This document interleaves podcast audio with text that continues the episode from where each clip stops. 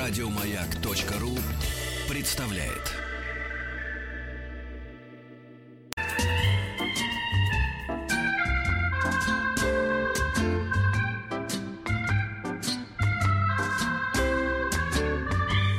Сергей Стилавин и его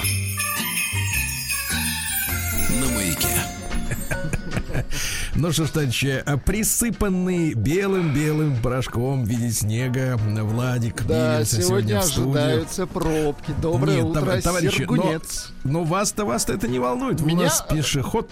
Ну Да. как не волнует? Я переживаю за людей, как и вы. Ну да. Значит, товарищи, чтобы не переживать, дайте коммунальщикам сделать свою работу и сидите, так сказать, в общественном транспорте, правильно? Совершенно Вот. точно. Да. А в помощь вам сегодняшняя новая музыкальная программа. Голосование уже стартует в нашей Уже официальной идет, да. группе э, ВКонтакте, группа Радио Маяк ВКонтакте. Да, э, четыре трека у нас сегодня. Четыре, четыре. Четыре. И есть обращение некоего инкогнита, правильно? да, давайте. Которого вы постараетесь угадать. Это из числа приближенных. Ну, из радиоведущих, конечно. Да-да-да, давайте Сергей, Влад и компания, я сегодняшний секретный гость. Очень короткое приветствие, давайте еще раз. Привет, друзья, Сергей, Влад и компания, я сегодняшний секретный гость. Слушайте, а знаете, как называется вот эта обработка? Как? Голос дьявола. Давайте еще разок. Привет, друзья, Сергей, Влад и компания, я сегодняшний секретный гость. Вот Ужас. Ужас. Согласен. Давайте, давайте перейдем. Теперь, товарищи, вы можете, еще раз напомню, в официальной группе Радио Маяк ВКонтакте послушать все четыре трека. Их мы также в эфире в следующем часе, да? Э, э, В 9.30 мы их В послушаем. 9.30 9:30, послушаем, да. Ну Вот. Ну, а сейчас надо к народной боли перейти, товарищи. Давайте перейдем, Перейдем, давайте перейдем к боли народной. Вот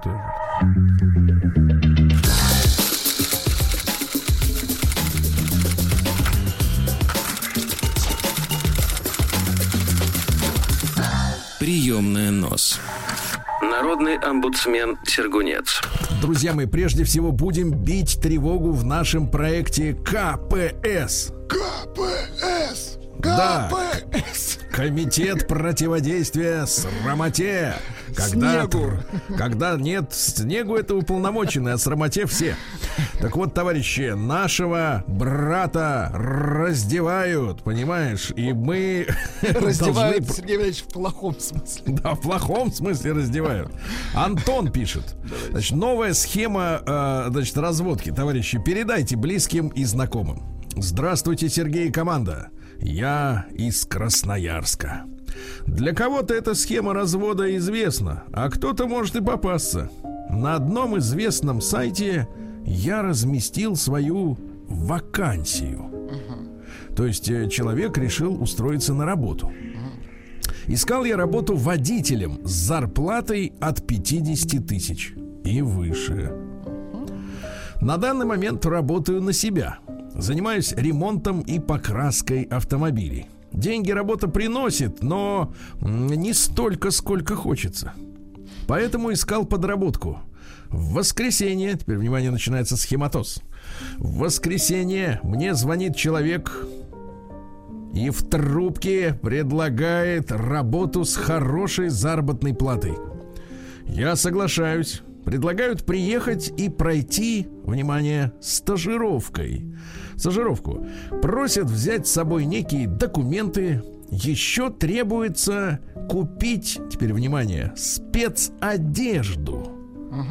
Так как у них нет одежды моего размера. Спец- Стоимость спецодежды, давайте э, пофантазируем. Ну, Ну, тих- от, тих- от тих- 10 тысяч. давайте. Видите, ну погоди, погоди. Давайте. Ну Хорошо. не такие же все злые, как вы. Ну не такие. Ну, я Ну, фантазирую, допустим. Вот, нет, понимаете, когда людей разводят, надо разводить на, на сумму, которая не повлечет, не повлечет вызвать вызов Росгвардии, понимаете? Так. Так вот, предлагают при- приехать, пройти стажировку, просят взять с собой некие документы и еще требуют купить спецодежду, так как у них нет одежды моего размера. Деньги сказали сразу же вернут. Дали номер телефона магазина, и я созвонился. Трубку взяла девушка и сказала: Мы интернет-магазин. И товар вам отправим курьером. Встретились мы с курьером. Он передал мне одежду, которая по внешнему виду куплена рублей за 50.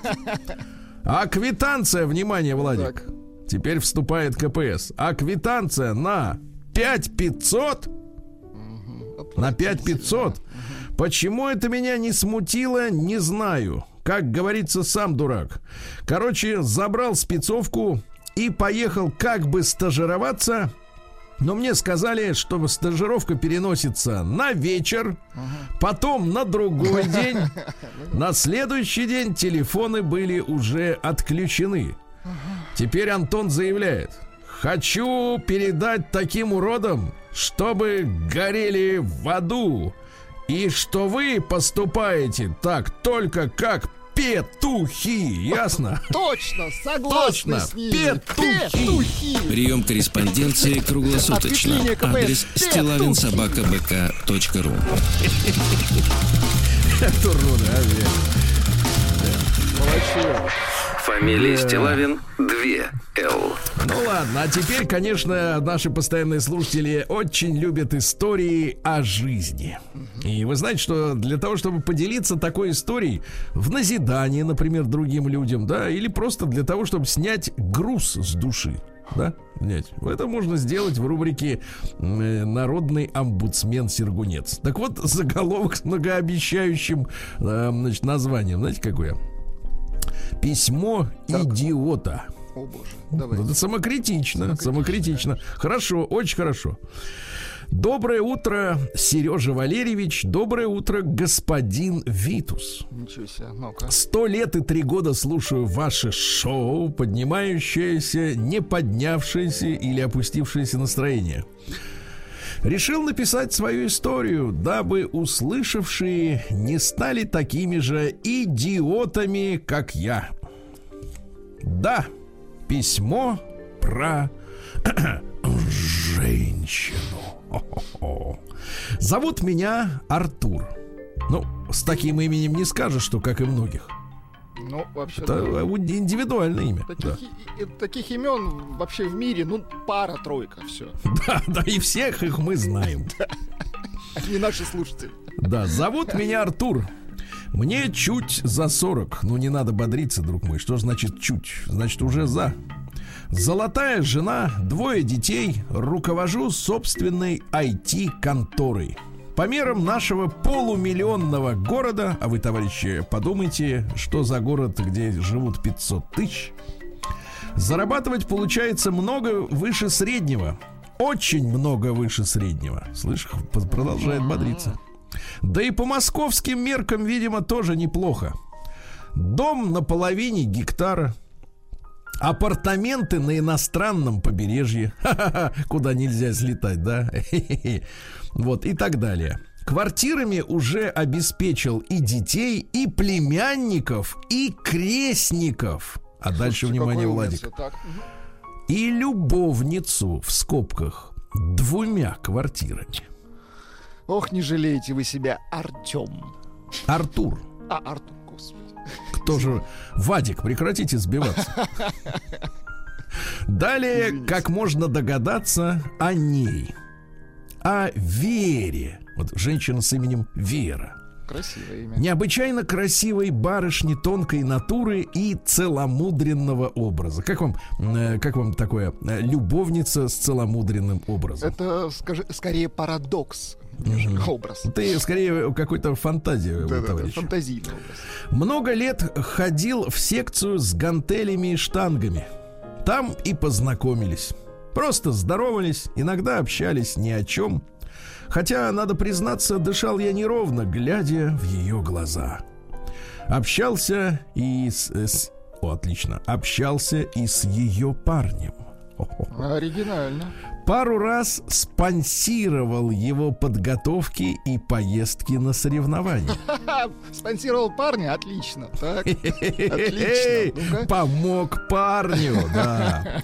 Им тогда было по 20, а мне 35.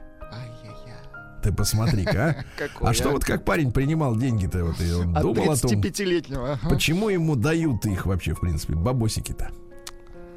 Потом э, у Веры была новая любовь. Гражданский муж, чуть постарше, со знанием и карьерой в органах.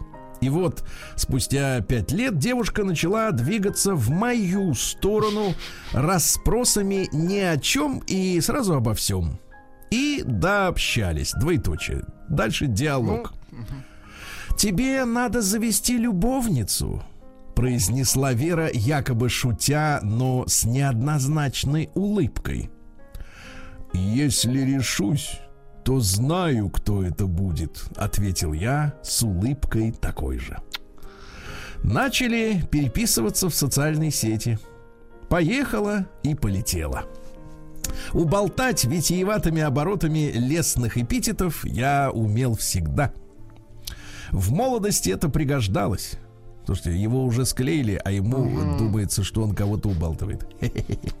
Пригодилось и сейчас. Поражалась девушка описанием своей красоты и утонченности. В избранных местах, видимо, утон- утонченность.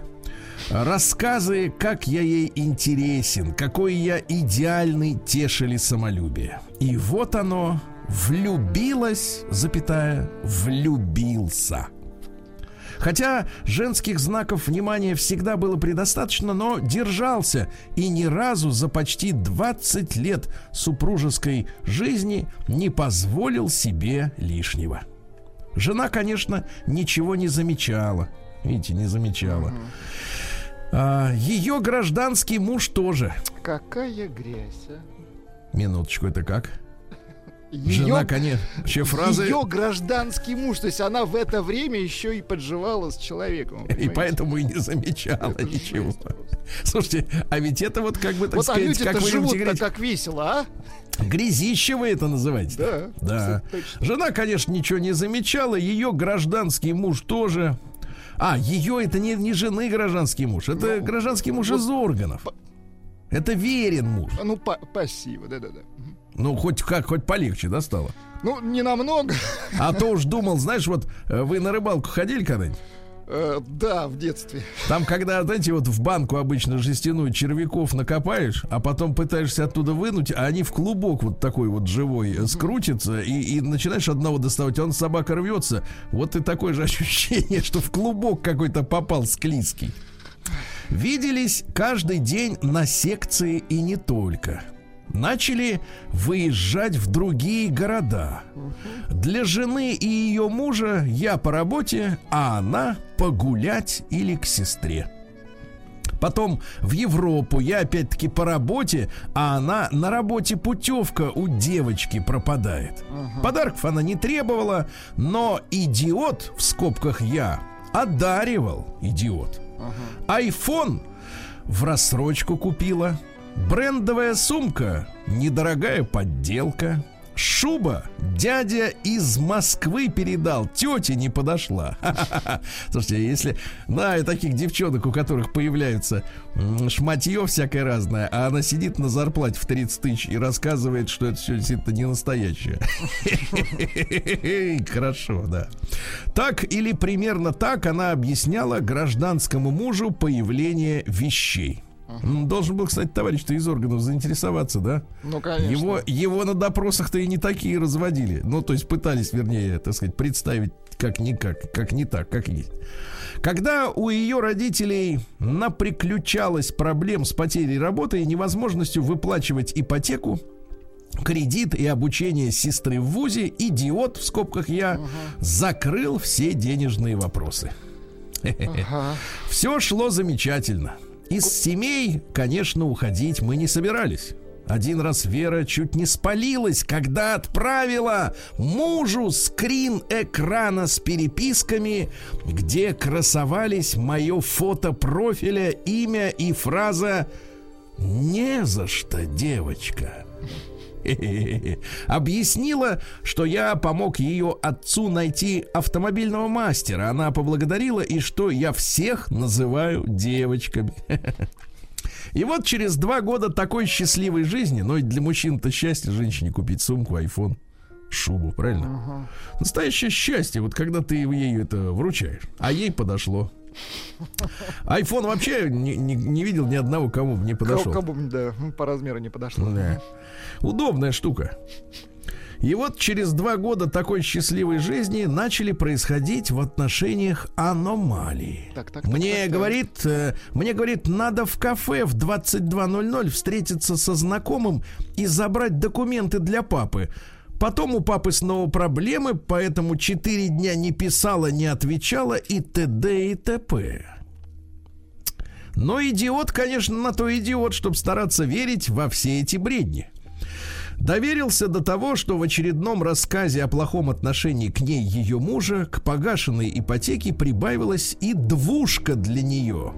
Дескать, будет, если что, куда податься. Как зомби еще приличное количество таких помощей напомогал. Но представлял, как смогу бросить... Не, не представлял, как смогу бросить жену и детей. Но мысли такие приходили все чаще и чаще. Обдумывал, что все имущество им оставлю, что половину доходов буду отдавать. М, Такой честный подлец, да? Дабы остаться благородным. Ждал ее искреннего желания жить со мной. Она и говорила, но как-то неубедительно. И, видимо, Господь или еще какая сила. А какая сила, кроме Господа-то? Черт, Иваныч, сатана, вот кто. Ха-ха. Вариантов-то немного. Значит, и, видимо, Господь или еще какая сила уберегла от разрушения семьи. Вера вела себя все странней. Стала не стройней, а странней. Стала более ласковой, нежной, учтивой, но, видя это отношение, у меня в голове отчетливо звучала фраза Станиславского. Ну, э, в принципе, других мы и не знаем. Она всего еди- единственная, да. Ага. Он больше ничего, ну вообще молчаливый был. В один прекрасный вечер, когда завез ее после очередной экскурсии по Европе, Так. услышал из этих ласковых и нежных уст двоеточие. Давай расстанемся. Как вы думаете, Владик, а почему не сказать эти слова до экскурсии по Ну, Европе? потому что больно интересная экскурсия. Не, Да. не хотелось пропустить.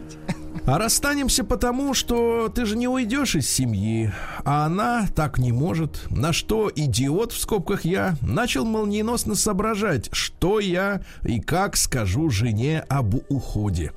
Уверил веру, интересное словосочетание получилось. Уверил веру, что завтра уже будем жить нам вместе надо- в е- Приостановиться, Сергей Валерьевич. А я приостанавливаюсь. Очень хорошо. День дяди Бастилии пустую прошел. 80 лет со дня рождения. Ух ты, а ей уж 80.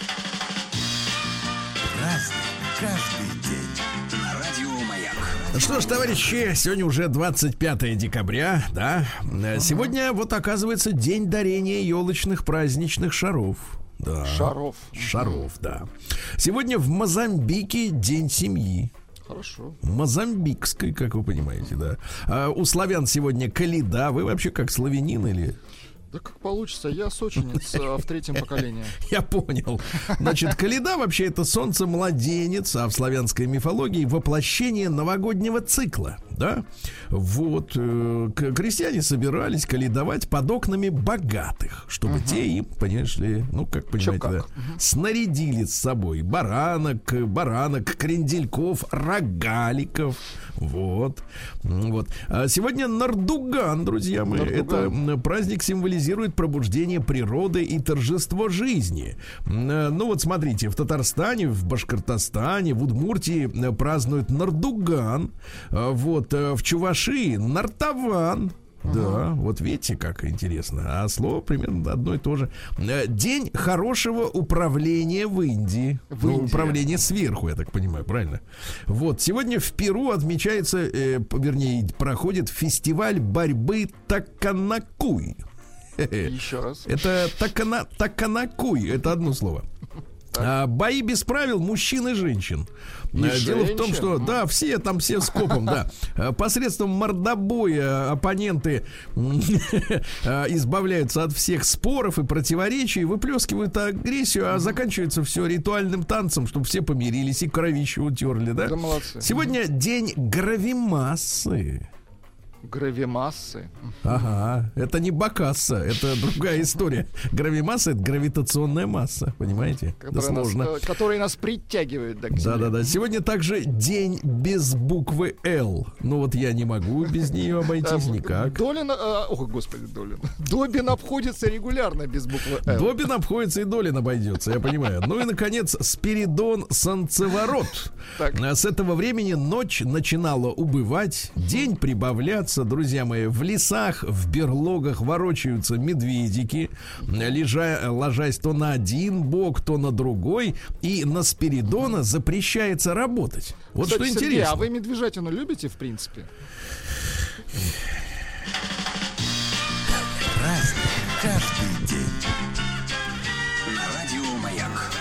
Да. Ну, товарищи, посмотрим на денек сегодняшний. В 1624-м Ангелус Силезиус родился. Ангелус Силезиус, ну, типа из Силезии. На самом деле Иоганн Шефлер, но, говорит, я буду Силе... Силез... Силе... Сиалекс... Ой, не то. Силецким ангелом. Очень Вот. хорошо. А, но он, значит, был поэт-мистик, выпустил книгу глубокомысленных поэтических афоризмов. Вот это некоторые. Давайте. Роза не спрашивает, почему. Она цветет, потому что цветет. Ну или я дерусь, потому что я дерусь. Дерусь, да? Есть только я и ты. Если бы не было нас двоих, то не было бы на свете ничего. Да, ну непонятно к кому обращается, товарищ. Ну и наконец-то самое большое чудо это все э, всего лишь э, а Самое большое чудо это все же лишь человек. Он может, применив усилия, быть богом или дьяволом. Видишь как? Ага. Ну, ему видней, ангелус этого. В 1730-м в Москве зажглись первые уличные фонари. Вот, можно было прошвырнуться ночью куда-нибудь там, не знаю, в аптеку.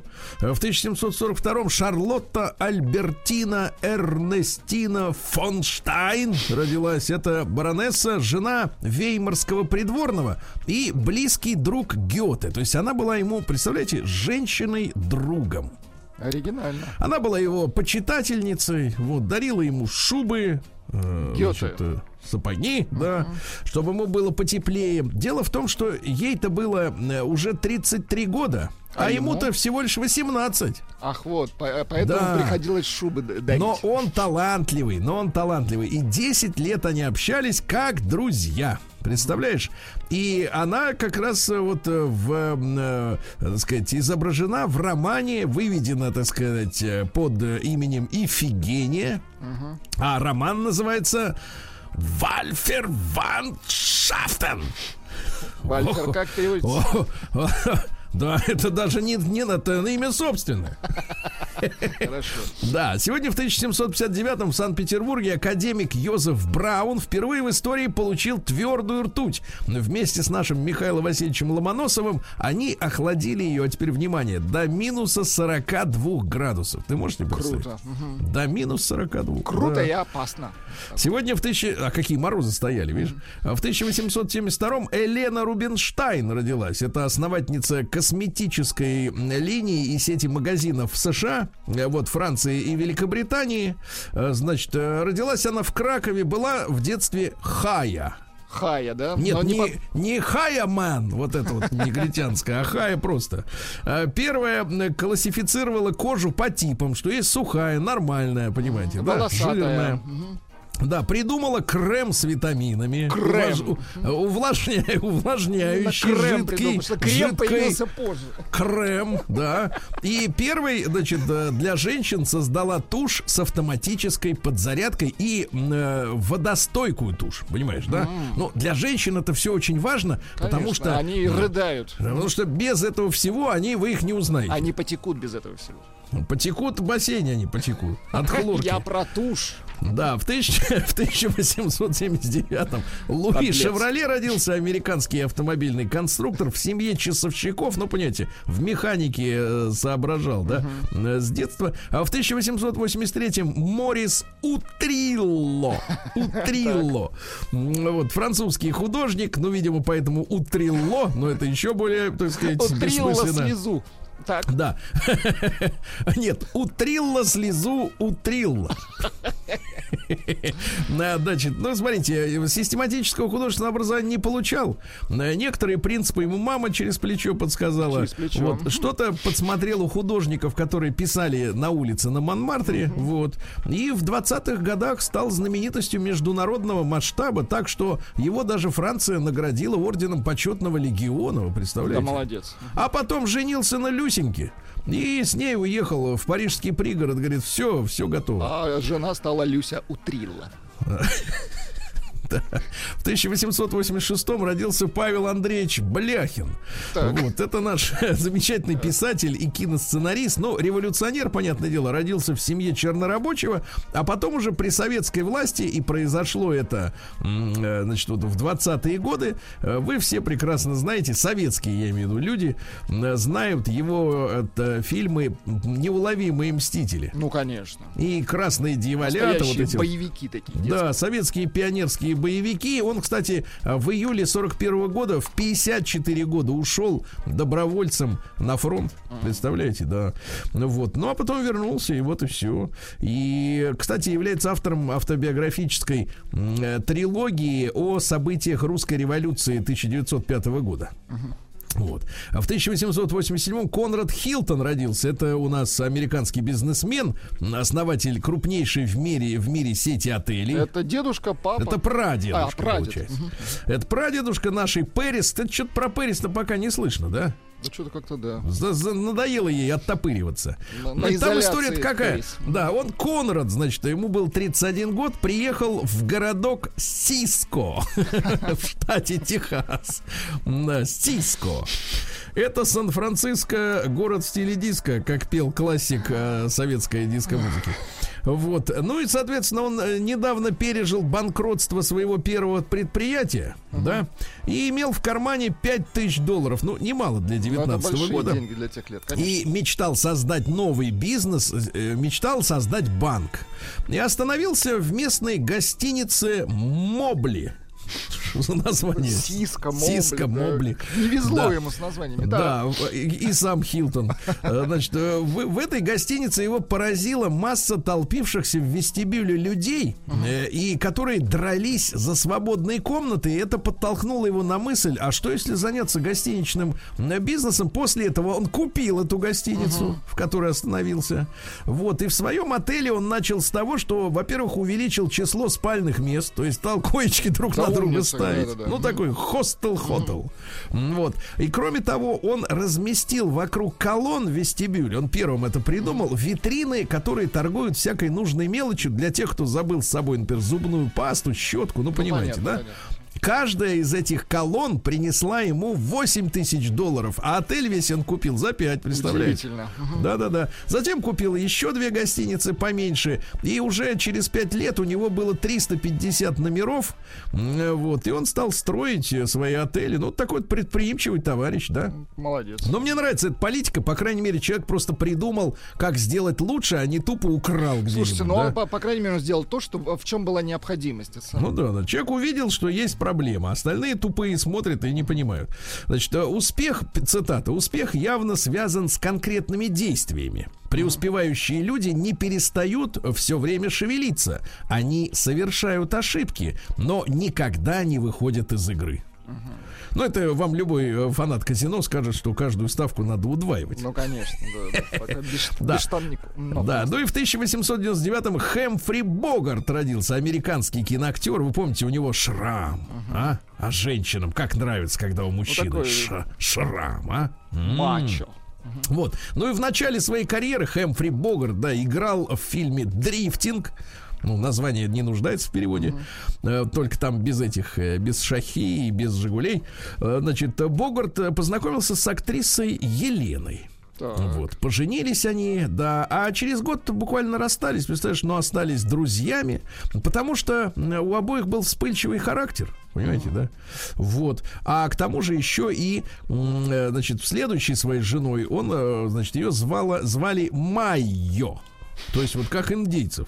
Вот. А у нее была, представляешь, паранойя и алкоголизм. И однажды, значит, она была уверена, что он ей изменяет, потому что он красивый, у нее шрам. Вот, она на него часто злилась, однажды чуть не зарезала ножом, другой раз чуть не сожгла его э, во сне пожаром, представляете?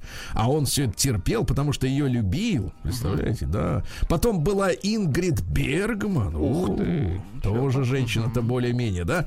Ну вот, ну и что там, значит, был, кстати, превосходным шахматистом. Вот кто сегодня... для актера, да. Вот еще. кто сегодня из, из актеров, да, обладает навыками вот этой А ответ интеллектуальной... простой, Сергей, никто. Да. Ну и цитаты давайте.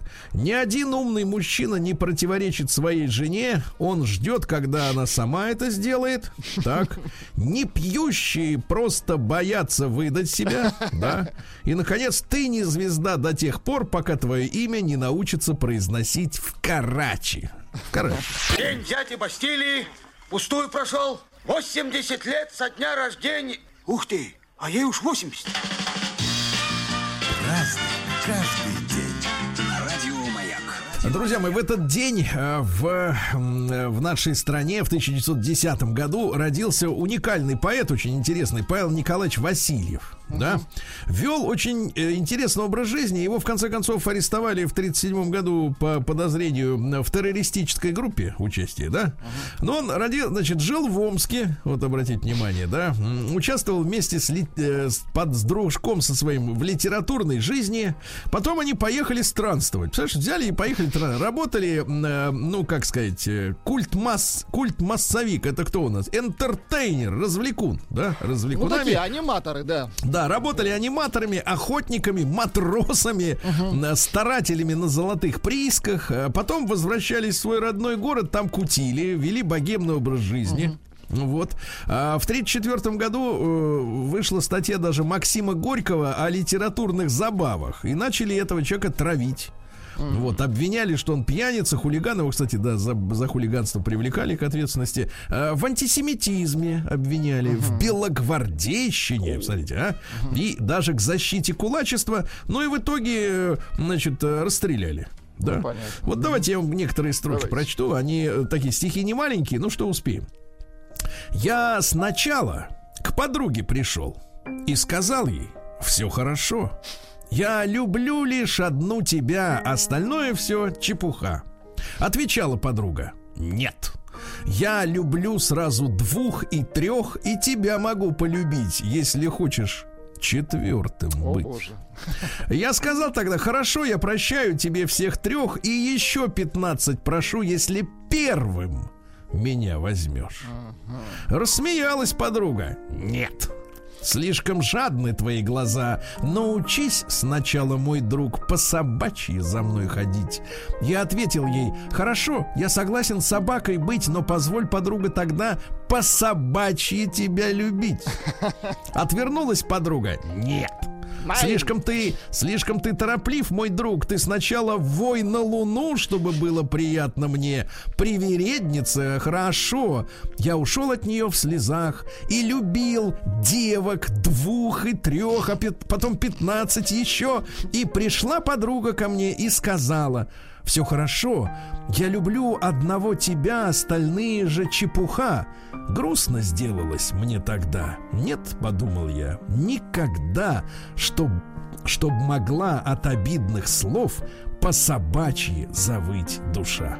Забавная. 1931 год, кстати Хорош. говоря. Понимаете, да? Вот страну надо поднимать, а он, видишь, Он, понимаешь, да. а он по собачьи. Про любовь.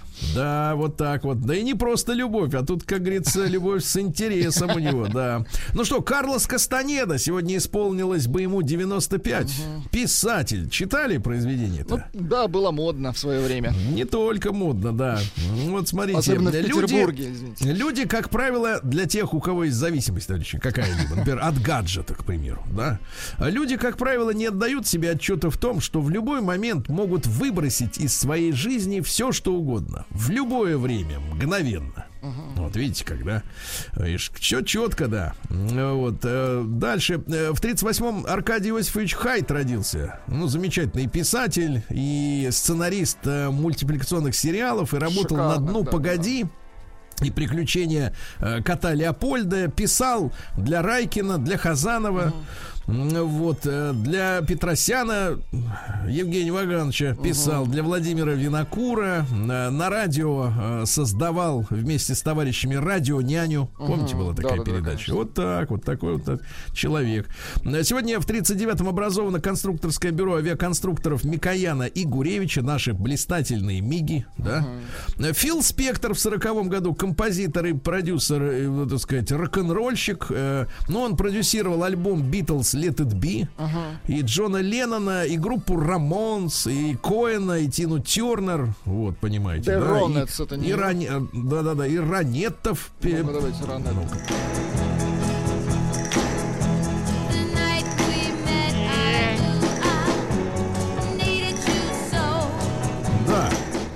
Примерно так. В 46 году в этот день под руководством э, Курчатова запущен первый в Европе ядерный реактор сегодня. Очень хорошо. Здорово. В 54-м родилась Энни Ленокс, английская певица, которая э, творила под воздействием препаратов. Вместе с Дэйвом, да. Ну, это понятно. Этого, этого добра мы наслушались в 90-е. 90-х, да, да, в 55-м э, Евгений Маргулис родился тоже рок-музыкант. Ну-ка, давайте. Мягче погода, масштабнее архитектура. Узнаваемо, понимаю. А в 58 году роди- родился наш Константин Кинчев. Да вы Да. что? Ну, Да, да. Облака гонит осень туман над Ну что же, в 59-м Ринго Стар получил в качестве рождественского подарка барабаны, но произошло это только в 19 лет, поэтому, как вы понимаете, к нему есть некоторые вопросы. Претензии. Э, Да, но зато он был веселый и жрал Конечно. таблетки вместе с остальными, правильно? Да, вот Пит. Бест Пит Бест был классным барабанщиком, а, значит, э, с, с пацанами не кутил на запрещенных вечеринках, поэтому его выгнали. А Ринго Стар кутил. Да, в 65-м Игорь Лифанов родился. Замечательный актер, мужчина, элегантный. И боксер, кстати, хороший. Да, да, да, боксер. Да, в 71-м Сегодня вспоминаем, давайте добрым словом, Владислава Галкина. Да, в детстве снимался в Томе Сойера, да. Да, да, да. Ну а потом были блестящие, блестящие сериалы, там и в августе 44-го, и спецназ, и так далее, про войну. Помните? Да, да, да. Да, да, да, да. Вот, и кончина, конечно, вот та таинственная совершенно. В 71 же году родилась Дайдо. Да, Дайдо. Дайдо. Дайдо. Начинала Faithless же. Ага. А в 76 году, я вот хочу, чтобы вы с самого начала поставили, потому что песня Ну-ка. замечательная. Родился транс и progressive trance диджей Армин Ван Бюрен. Ну, с самого начала уже не получится. Жаль. Тогда погромче. Короче говоря, на- музыку начал создавать в 14 лет, а вдохновлялся Жан-Мишелем Жаром. Понимаете, да? Очень хорошо, молодец. Да. А в 79 году сегодня начался войск ограниченной группы советской армии в Афганистан. Вот. А, ну и что же у нас еще интересного?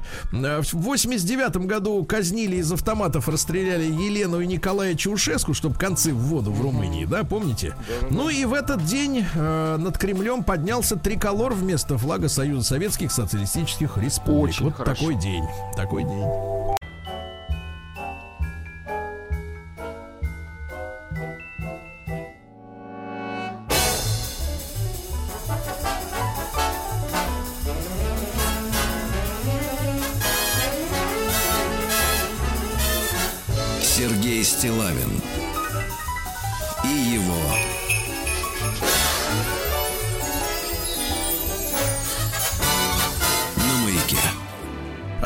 Примерно так. Друзья мои, я сегодня с ужасом обнаружил, что в Омске сегодня, вот прямо Так, сейчас, минус 29, ребятки.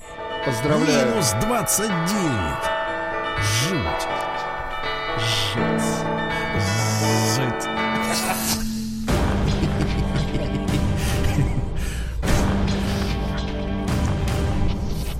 Новости региона 55. Не, ну вы подумайте, люди мерзнут, а их, значит, как говорится, лишили теплых пижам в такую годину. Ну-ка.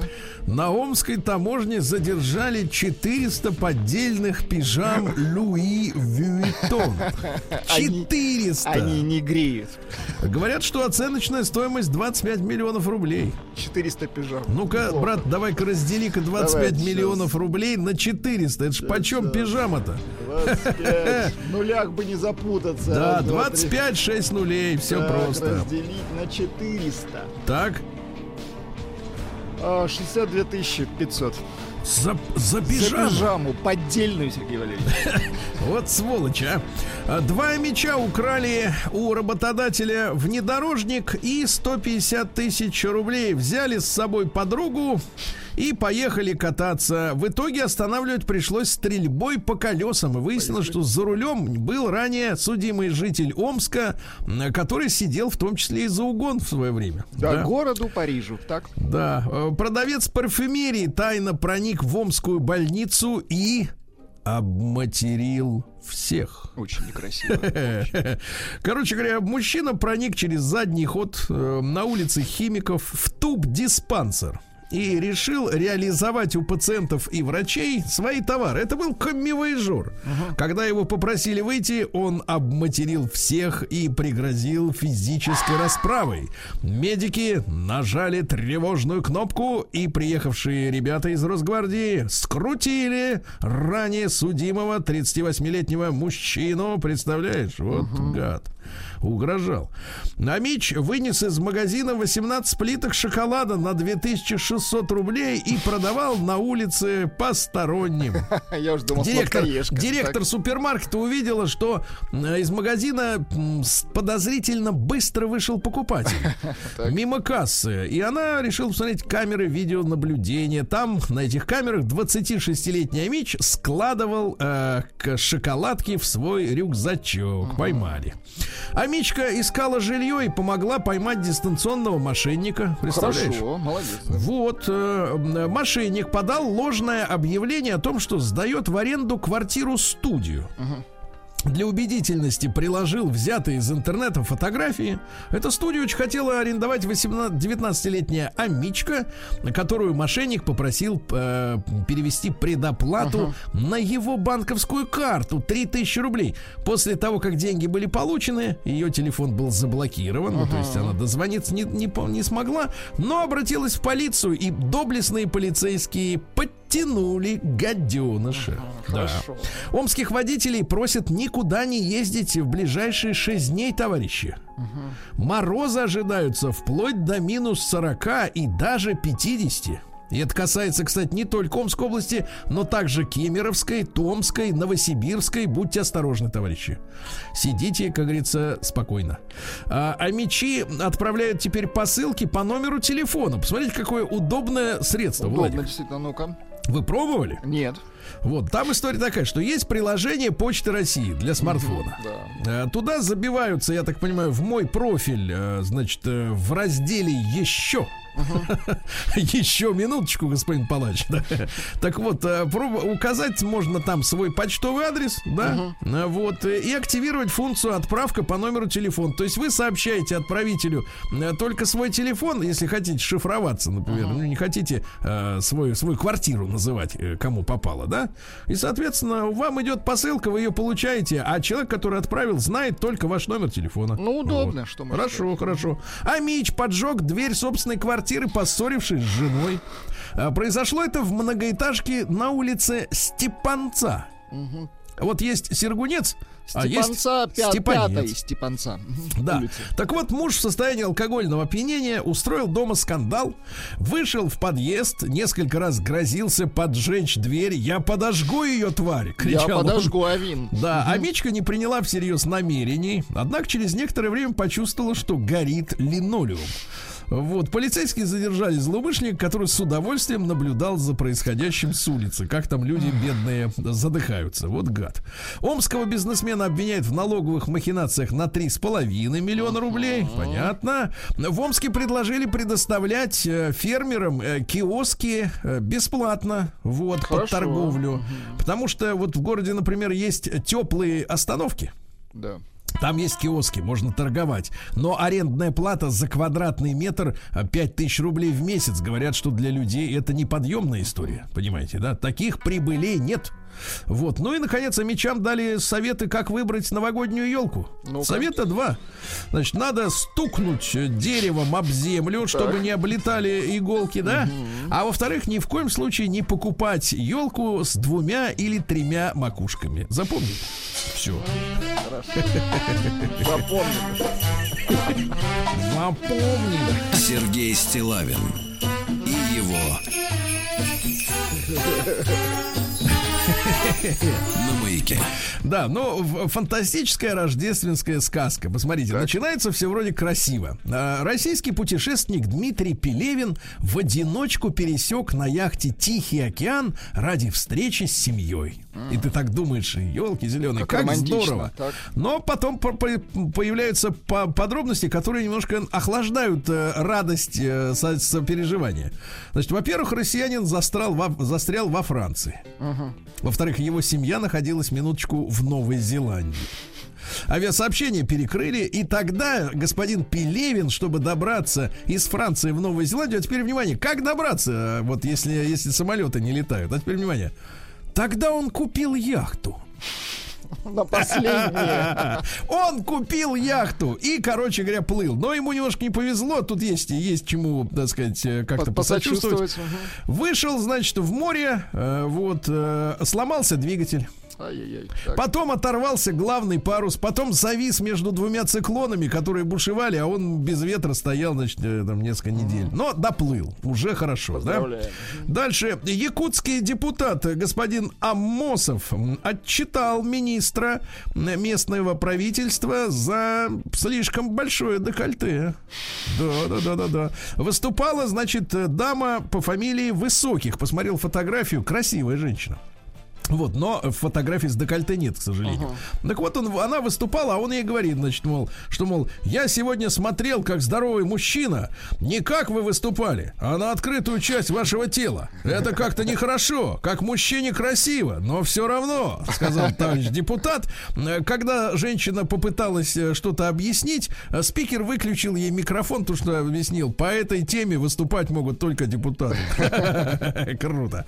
Значит, в черной икре нашли дрожжи и консерванты. Осторожней, товарищи. То есть не икра это вовсе, да. Вот. За год в России стало на 7,6% больше фрилансеров. Ну, это типа вот э, от случая к случаю называется, да? Россияне рассказали, на что планируют потратить 13-ю зарплату. Слушай, а что за люди, у которых есть 13-я зарплата? Есть такие, да, счастливчики. Что-то вот ему уже повезло, мне кажется, да?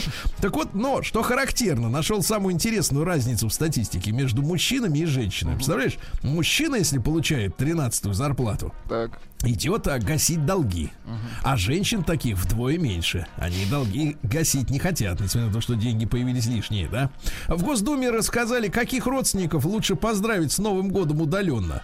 Пожилых. Пожилых, Ой, хорошо. отлично, конечно, для В России, да, в России появился комикс, выпустила его компания Главкосмос за 950 рублей. Комикс. А, про сильную и независимую женщину-космонавта, которая при этом еще и хрупкая и красивая. Представляете? Про женщину-космонавта. Ну и, наконец, что еще интересного, э, россиянам раскрыли правила выбора селедки для салата, э, значит, под шубой. Так, да? как выбирать? Обязательно покупать цельную рыбу. Она должна быть упругой, крепкой, блестящей. С головой. да? Да. Ну и давайте что-нибудь интересного. В России предложили запретить детское шампанское. Почему? Об этом, об этом, значит, выступил с заявлением товарищ глава трезвой России, потому что детей вовлекают в распитие алкоголя. Ну, я, кстати, детское, добавлю. ну. Нет, нет, я, кстати, добавлю. Так. Помимо этого, надо еще и, товарищи, детей убирать из-за взрослого стола. Дети должны праздновать отдельно в чулане. Они Вот. должны видеть сны, да. Отдельно, правильно. Не надо их пускать за стол. Вот это главное. Все, поехали дальше. Наука и жизнь. Так, ну что-нибудь интересного. В Дальневосточном федеральном университете студенты зачем-то научили искусственный интеллект писать стихи в стиле Маяковского. Зачем-то действительно. Когда Зачем? у нас уже есть стихи Маяковского. Вот именно. Зачем нам этот второсорт? Ну, конечно, электрический. Вот, э, ученые раскрыли секрет вечно зеленых хвойных растений. А дело в том, что они э, зимой перестраиваются, укорачивают цикл фотосинтеза, то есть добирают то, что надо за короткий солнечный день, да. А в Китае упал 10-тонный метеорит. Вы видели вот этот болид-то? Не, не видел. Да-да-да, огромный. Он по- похож на Челябинский. То есть он долго летит по небу, вот почти горизонтально, а потом где-то там разбился, но Китай-то не маленькая страна, не могут найти где. А вот гениальное сообщение. Япония создаст первый в мире деревянный спутник. Круто, да? Чтобы Деревянный. в слоях атмосферы горел быстрее. Да, да, да. Пе- Пермские ученые разработали протез руки на основе композитных мышц. Вы представляете, оказывается, по статистике, это трагедия на самом деле. Около 40 тысяч человек нуждаются в протезировании. То есть такое количество травм, аварий Ну, молодцы, разного да. рода. И зарубежные аналоги стоят до 600 тысяч рублей. Представляете? Вот, а наши сделали дешевле наверняка. Ну и пару сообщений. Япония запустила первый беспилотный пассажирский поезд. Товарищи проводники могут э, отправляться на пенсию, я так понимаю. Ну и, наконец, э, смотрите, какая прелесть. Э, Вдруг собираетесь в Тулу на этой неделе. В Ясной Поляне, там, где Лев Николаевич-то, да? Вот, расцвел экзотический трупный цветок, который Трупный на цветок? латыни, на латыни называется еще круче. Аморфофаллус. Красивое название, действительно. Трупная.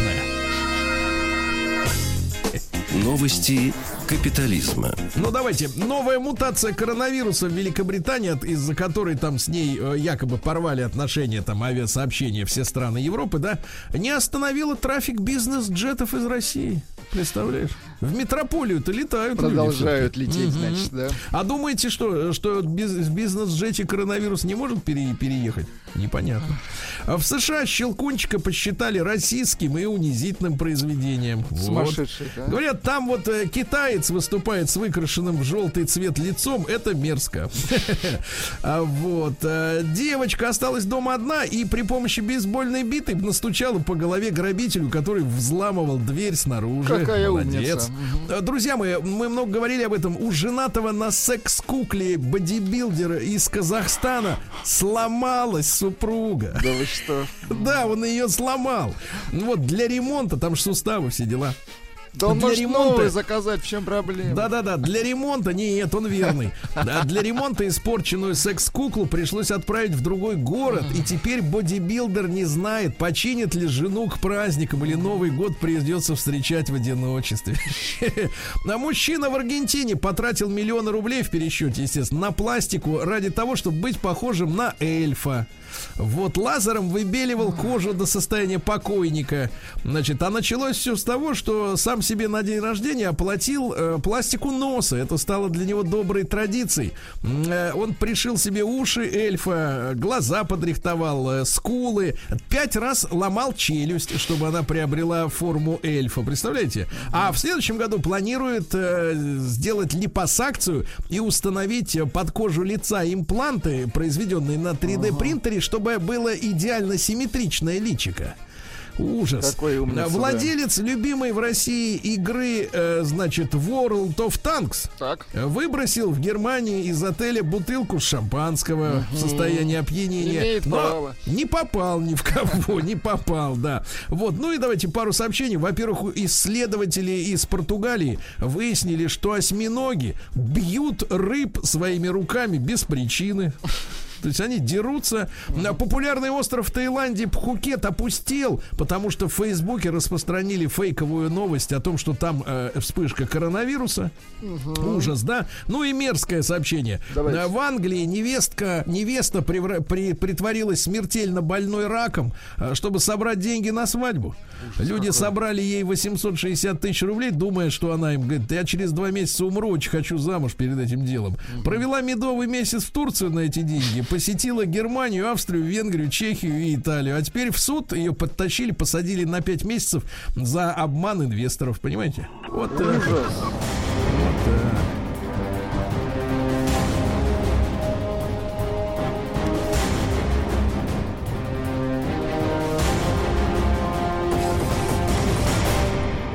Россия Криминальное. Друзья мои, трагедия самая настоящая. В здании Министерства иностранных дел России пропал миллион долларов, который лежал в коробке из-под водки. Деньги пере- перевели из Ирана за оплату, ну там, де- так, ну, Там по платежей. мелочи, да, за По канцелярские мелочи, товары. да. И положили, значит, в коробку из-под водки. Ну а куда Вот. еще? Конечно. Опечатали коробку с ургучными печатями с гербом, представляешь? Ну кто же Да. посмел коробку из-под водки Вот. А вскрыть? потом, а потом, значит, вот, э, значит, э, принесли в кабинет ведущего местного специалиста-эксперта, а она что тут взяла, да, открыла коробочку, а там под э, несколькими слоями настоящих 100 долларовых купюр, дальше пачки с 1 долларовыми. Да, да, да. И женщина был нервный срыв, представляете, хотела взять в кредит, чтобы недостачу восполнить, а ей не дали кредит в банке. Трагедия, самая настоящая. Очень расстроилась. Дальше. Э, В Петербурге трое мужчин и бодибилдерша, ну то есть женщина-качок, Подкачанная. а, выбивали из похищенной девушки деньги. Отвратительно. Похитили 30-летнюю девушку, представляете? Да, она была тени, значит, партнером по теневому бизнесу своим мужчиной. Вот представляете? Ну вот, она скрывалась от компаньонов в родных сланцах, это под Ленинградом, да? А, Там у дома на улице Партизанской ее встретили двое, да. Вот, ее встретили двое, затащили, требовали 600 тысяч рублей. Била ее бодибилдерша, представляете? А Ужас, теперь ни- низость, давайте немножко низости. А в Нижнем Новгороде э, одетая в норковую шубу россиянка стырила из подъезда в, в эту елку, представляете? Фу, как Да. некрасиво. Риэлторша в Улан-Удэ помогала россиянке искать квартиру, узнала ее данные паспорта и взяла микрокредит на ее имя. Представляете мерзость. А в центре Москвы задержали мужчину э, с подозрительной сумкой, который громко выкрикивал угрозы власти и обществу. Но в сумке ничего не было. Да. Так. Ну и давайте пару сообщений буквально. Э, Нижегородские коммунальщики заплатят э, 100 тысяч рублей на упавший, за упавший на автомобиль BMW лед с крыши. Видите, 100 тысяч рублей. Да. Ну и пару сообщений. Давайте буквально. Неизвестный устроил масштабную пенную вечеринку на юге Санкт-Петербурга. Вылили какой-то химикаты. Они создали супер пену в реке. И это даже ДТП были из-за того, что людям было нечего, э, ничего не видно через лобовух. Ну и, наконец, в Башкирии мужчина, который сначала завел любовницу, Так. а потом пришел обратно в семью, и его там не приняли. От злости сжег, сжег дом.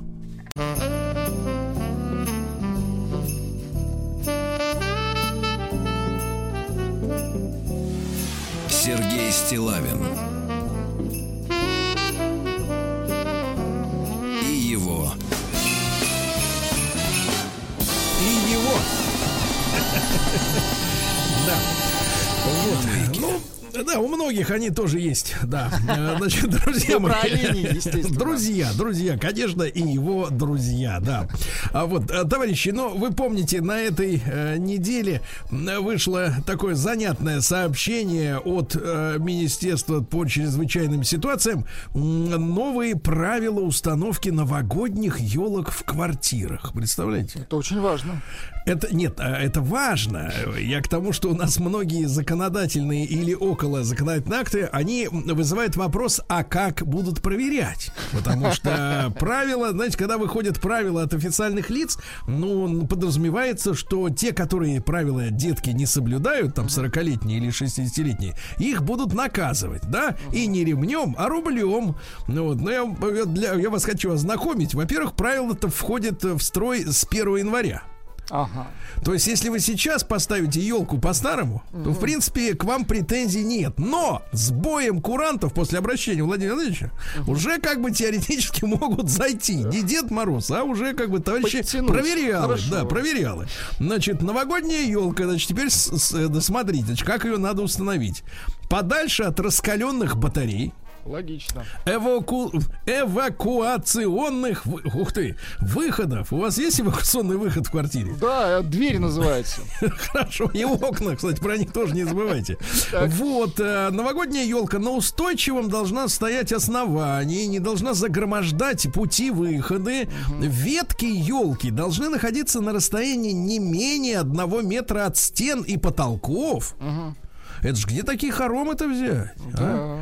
Ну вот, ну не знаю, у нашего кровососа, наверное, только такие Только у хоромы. кровососа. И Да, только да, в да. лесу так стоят елки. Ага. А также а там стен нет, там вот преимущество. В лесу нет стен, да, как у гроба нет карманов, а в лесу нет, Нет стен. стен, отлично. Вот так вот. А также приборов системы отопления. И вот вопрос главный такой: а как будут проверять-то? Ну, или это так, памятка, как бы, так сказать, для тех, кто э, читает, значит, официоз. Ну, не знаю. В любом случае, ну, готовимся к Новому году, товарищи. Естественно, настроение перманентное, уже, так сказать, предновогоднее, да. Сегодня Москва, матушка, встречает снегопад. Так что, ре- ребят, я предупреждаю искренне, не берите машину сегодня.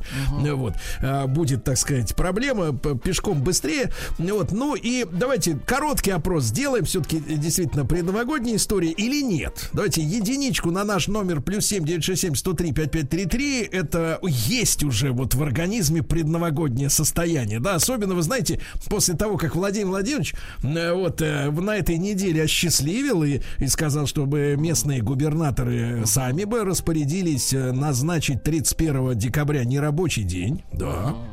Вот, это спасибо ему подарок большое. шикарный, ну да. вот, подарок сам настоящий. И вот и Сергей Семенович тут вот вчера э, говорит, что бюджетникам бюджетной организации объявляется у них выходной день 31 декабря, а коммерсанты уж сами решают, да. Вот, где добрый коммерсант, а где как бы позлее. вот. То есть настроение уже как бы преднов... Давайте, единичку на номер плюс 7967 103 55 это и есть предновогоднее настроение. Вы уже да? отмечаете. Так. Надо Шутка, отмечать, шутка. можно готовиться. Вот, двойка пока нет, нет, нет ощущения Нового года. Слушайте, товарищи, ну давайте, поскольку мы с вами уже не первый, как говорится, день э, знакомы, да, давайте мы сегодня поговорим о ваших, э, вот ваших новогодних традициях вашей семьи. Да? Э, Телефон наш 728-7171. Вот. И WhatsApp тоже работает. 7, плюс 7967 103 5533. Давайте о вас сегодня поговорим. Какая новогодняя традиция есть в вашем доме? Как вы справляете Новый год? Правильно? Вот. И самое главное, так сказать, давайте, э, сейчас же много всяких новомодных тенденций, явлений, да? Но я вот, например, я не могу представить Новый год без шубы. Подождите. Я вот категорически не могу. Вот, э, вот может быть все что угодно, чего угодно не быть на столе, ребята. А, но вы если... про еду, господи. Я Конечно, про- про шуба это... Нет, нет, но я считаю, что на столе обязательно вот должна быть шуба. Причем, причем, знаете, я вам скажу так. Селедочка. а, Ребята, ребята, селедочка это дело каждого, но самое главное, что вот там же идут слоями. Вот почувствуйте, как у меня даже сл- слюноотделение пошло. Бурак. Вот слоями, слоями, да? Э, Не славяне, а славя, слоями. А Да, славяне смотрите, идут обязательно, слоями. Обязательно, ребята, обязательно слой картошечки, да? Так. потом морковочка, и потом перед э, этой самой, перед рыбкой, перед рыбкой вы- выложенной, обязательно тонкий слой зеленого кислого яблочка потертого. Ага, понимаете? с яблочком. Яблочко Ага. туда. И вот све- потом идет рыбка, и потом сверху толстый-толстый слой ну, этой Мазика. самой, не мазика, идиоты, а, а этого как бы свеклы, да, и майонеза. Это да. не свекла, а бурак. Вот, без этого, вот без этого никак. Давайте, кстати, на связи есть кровосос. Вот давайте, Вячеслав. Слав, доброе утро. Да. Доброе утро. Славочка, ну я напомню нашим слушателям, что у вас э, не меньше 100 квадратных метров гостиная, да? Вот. У вас елка по правилам стоит, да? Не упирается, да, она никуда. Ну, ну, судя по тому, какой вы инструкцию озвучили, у меня все там, да, попало. Хорошо, Попало. Тем хорошо. более у меня в Слав, зале 4 выхода одновременно. Слав, ну вы нам рассказывали, что в вашей семье есть традиции, да, у вас есть воскресный Но в этом обед. году, к сожалению, она полностью разрушена. Мы только что с женой переболели коронавирусом. И Так. поэтому, если в этом всегда у нас... Не, у нас главная традиция, то, что мы собирали наших друзей, две-три семьи, и делали спектакль. Мы с женой кукольный спектакль делали. И мы в этом году тоже и написали сценарий, все отрепетировали, но, к сожалению, пришлось все отменить. Вот такая традиция у нас всегда существовала. И так это было всегда всем весело, замечательно. Вячеслав, как состояние здоровья, расскажите. Ну, как я понял, надолго теперь еще эти будут. Пост. Послушайте, а вот какие, какие воспоминания о самых таких неприятных, может быть, побочных явлениях? Что, То, что что я, то, что я спортсмен, бегающий легко десятку, не могу нормально вдохнуть. У меня не было такого, как некоторые ребята говорят, что настолько мало сил, что они там не могут дойти до балкона или до туалета, такого не было. А вот то, что нельзя нормально дышать, и ничего, ничего не хочется, и главное, самая большая проблема, чтобы съесть, потому что есть не хочется совершенно, ты говоришь, надо есть, иначе нет смысла принимать лекарства, а есть совершенно не хочется. И- Слав, ну а у вас до какого получается числа карантин-то семейный? Не, ну теперь все. Теперь все. Слав, ну мы вас, вам желаем здоровья. ну, да, да, спасибо. Спасибо, да, Слав, спасибо. Вот видите, а, у него был этот кукольный спектакль, понимаете? А вы все его, вот, Владик, все время кровосос да кровосос. Я. А, он, а он искусство не Интер- чужд. Интересно, Вячеслав прислугу отпустит на первое? Прислуга, прислуга будет подавать куклы новые из-за ширмы. Да, давайте Антона из Москвы. Вот давайте. Антон, доброе утро. Ему 33. Антонович, доброе утро. Доброе Да. утро, мужчины. Мужчина, а вот скажи честно, разделяешь вот наши старперские традиции с эти с шубой, или все это тебе отвратительно? Слушайте, ну да, разделяю. Ну, не настолько. Да, ну, не а у вас- настолько. у вас-то, у вас дома как вот это будет? Ну, у нас дома, вот сегодня я должен был праздновать католическое Рождество в Лондоне. Но на бизнес-авиацию я, к сожалению, пока не заработал. Мы собираемся всей семьей в Лондоне у сестры обычно. И как начинаем 25-го. Нам уже Так мерзко. Нам уже неприятно это слышать. Ты зачем нам портишь настроение Ну, предновогоднее? я здесь, все, мне тоже не очень. Так от этого еще хуже, что ты здесь. У вас там новый штамм. Аккуратней. Вот именно, так что к сестренке не ногой.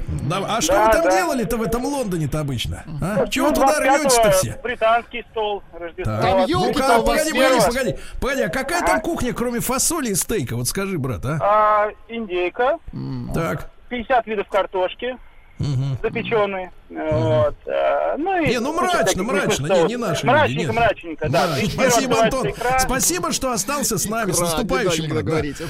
Да, давайте-ка, потому что на выходных будет репетиция, правильно, надо отрепетировать. Вот, да, давайте Сашу из Сыктывкара послушаем. Саш, доброе утро, Саня.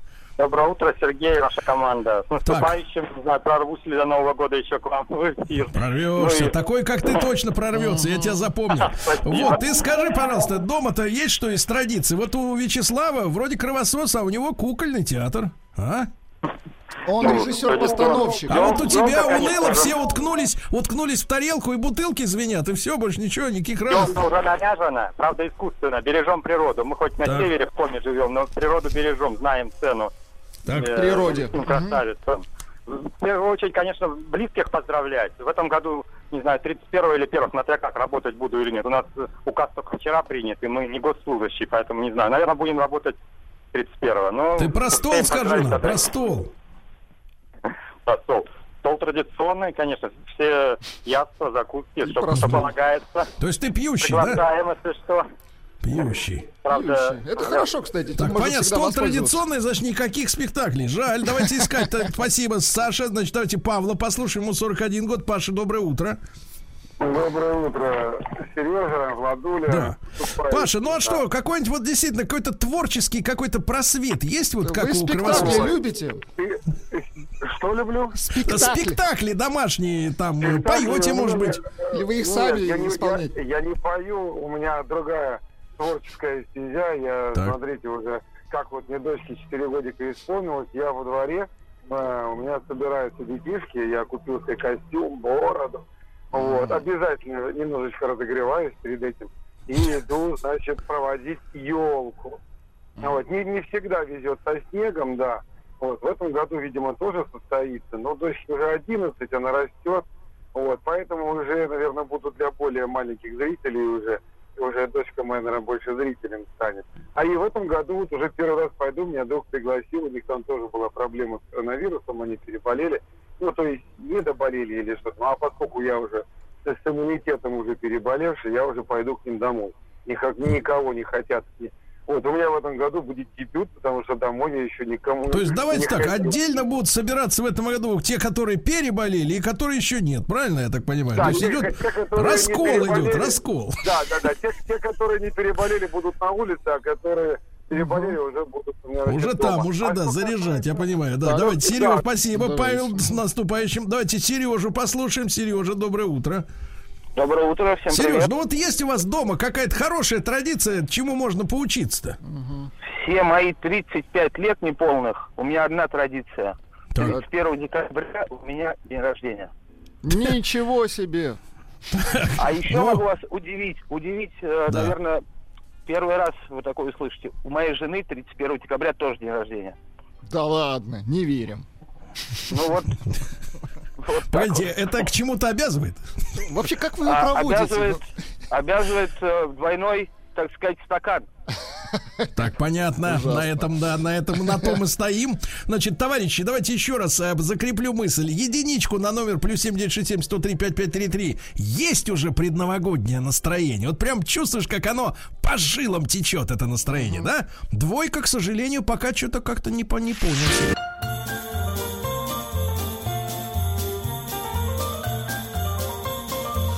Сергей Стилавин и его на маяке. Я на этой неделе, товарищи, читал советы бывалых психологов, но они, значит, не умеешь сам учить другого, да? Советуют из серии, чтобы Новый год, говорят, не был вот обычной вот этой тухлятиной, как обычно. Надо вот, например, вот если вот, например, надоело за столом сидеть, перемещайтесь на ковер. А если у человека нет ковра? Что Ну, делать? кстати, да.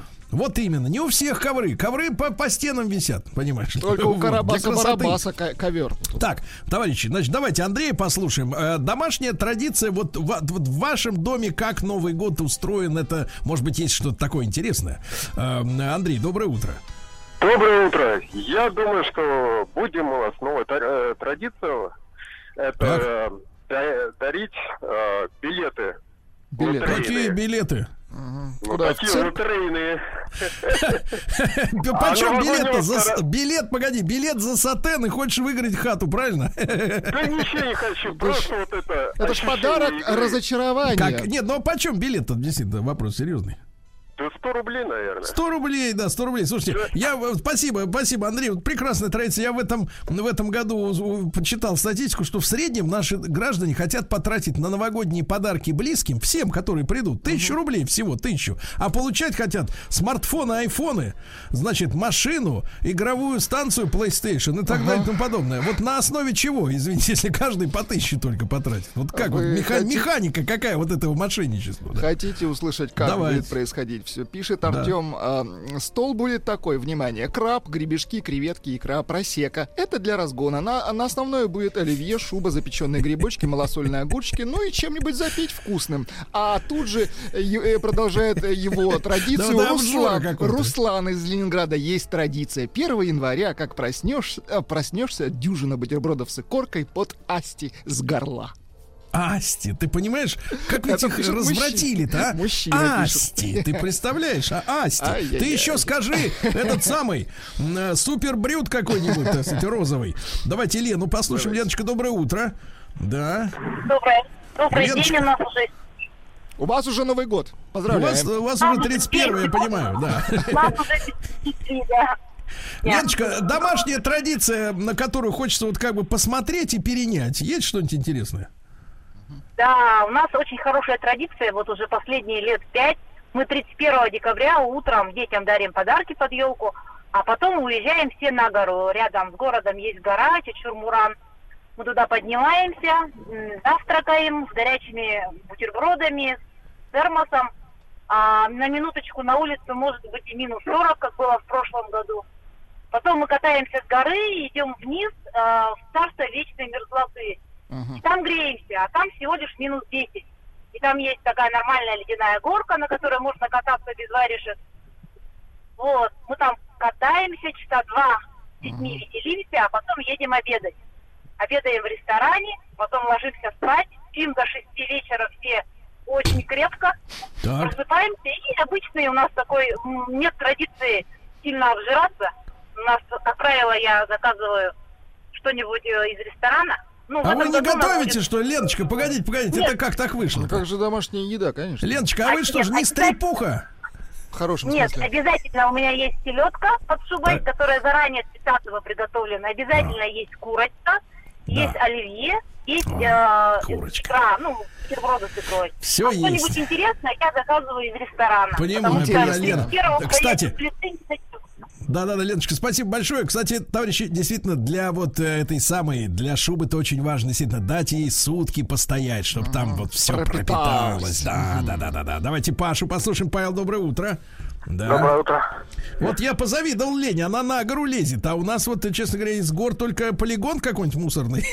Вот, а все остальное равнина, равнина, да. третий год, наверное, уже ездим подряд Так. в Мурманск на самую родину, как говорится. Так. Вот, и там как, празднуем всей семьей, с друзьями по университету. И за снегом, тут снега у нас нету. Снега нету, понимаю. Давайте Наташу послушаем. Да, да, спасибо, Павел. Наталья, доброе утро. Доброе утро, дорогие мои ведущие. Очень вас люблю. Рада, что дозвонилась. Э, Хочу рассказать про свою э, историю и традицию. Значит, у меня повезло маме, она родилась 2 января. То есть мы, когда первого просыпаемся, мы еле-еле, так скажем, живые, готовимся каждый раз к ее день рождения. рождения, А так как я э, единственная помощница, дочка единственная, я, у меня традиция, конечно, готовить новогодний стол. А, вот. И э, э, стол этот перетекает в готовку э, стола для день рождения мамы. То есть вот у нас такое непрерывное застолье. Наташа, И Наташа, идёт- ну вы слышали, Да. что сказал главный нарколог? Белое сухое вино раз в час. Раз в час, да. Раз в час, Раз в запомните. час. И не дай реже. бог вам пропустить э, Да, прием. давайте. прием. Да, давайте. Да, давайте-ка, Владик, в пару сообщений. пишет Шульберт. Или Шульберт. Ну, Шульберт все-таки. На Новый год уже лет 5-7 беру 7 штучек полусухого шампанского и жру их в одно лицо под иронию судьбы. Примерно... Подожди, Ну, подожди. это подожди. 7 часов получается. Да, при- примерно после пятой ухожу в аут, а утром с, наслаждением опохмеляюсь. Шуба оливье, Ай. жареный палтус на столе обязательно. Это Жареный. А Верочку давайте, Вера, Шульберт. доброе утро, да, Вера. Вера. Доброе утро, Сергей. Да, Верочка, пожалуйста, А, вот что-то такое сказать- любопытное, художественное, вот есть у вас? Вы знаете, есть, да. Вот нас семь пар, мы дружим уже 43 года. Ой. Каждый пар. Новый год мы, каждый из наших пар готовит свой семейный номер. Это обязательно. Дед Мороз со Снегурочкой обязателен. Причем Дед Мороз у нас, как правило, традиционный, а Снегурочка в разных э, обрядах выходит. То есть То, Снегурочка у э, вас не мальчикам. традиционная, да? Она с, пла- с плавающей Да, запятой. то путаной мы ее оденем, то ее Как? оденем э, русалкой. Путана? какой-то. Как- как Нам не путаной? послышалось? Да, путаной одеваем иногда. Это как же, погодите, а как выглядит путана? Вот объясните, пожалуйста. Нет, Ну, нет, не просто путана, а Нет, нет, путана погодите, погодите. Делаем Верочка, Верочка, э, как она выглядит? Снегурочкой, как правило, одеваем тоже мальчика. Одеваем топик какой-нибудь, колготки, короткую юбку с косой. И вот это вы- бывает очень смешно. То есть это вот мальчик путана, да, такой э, 50-летний? Семь Ну, нет, пар, мы 14 одеваем его человек. в де- Мы одеваем его в девочку. А его в девочку. Все зло, да, И оттуда, да. каждая Я, пара- нет, нет, Вот Вера, не могу уже, хочется переодеться, да, хочется переодеться. Давайте, товарищи, звонков очень много, спасибо большое. И да, давайте результаты. Есть Резуль- ли в нашей, как говорится, группировке предновогоднее настроение на данный момент? Предновогоднее настроение только у 40%. И это Друзья хорошо. мои, ну надо поднабрать, Под- поднабрать настроение. Переодевайтесь, да, в мальчика или девочку.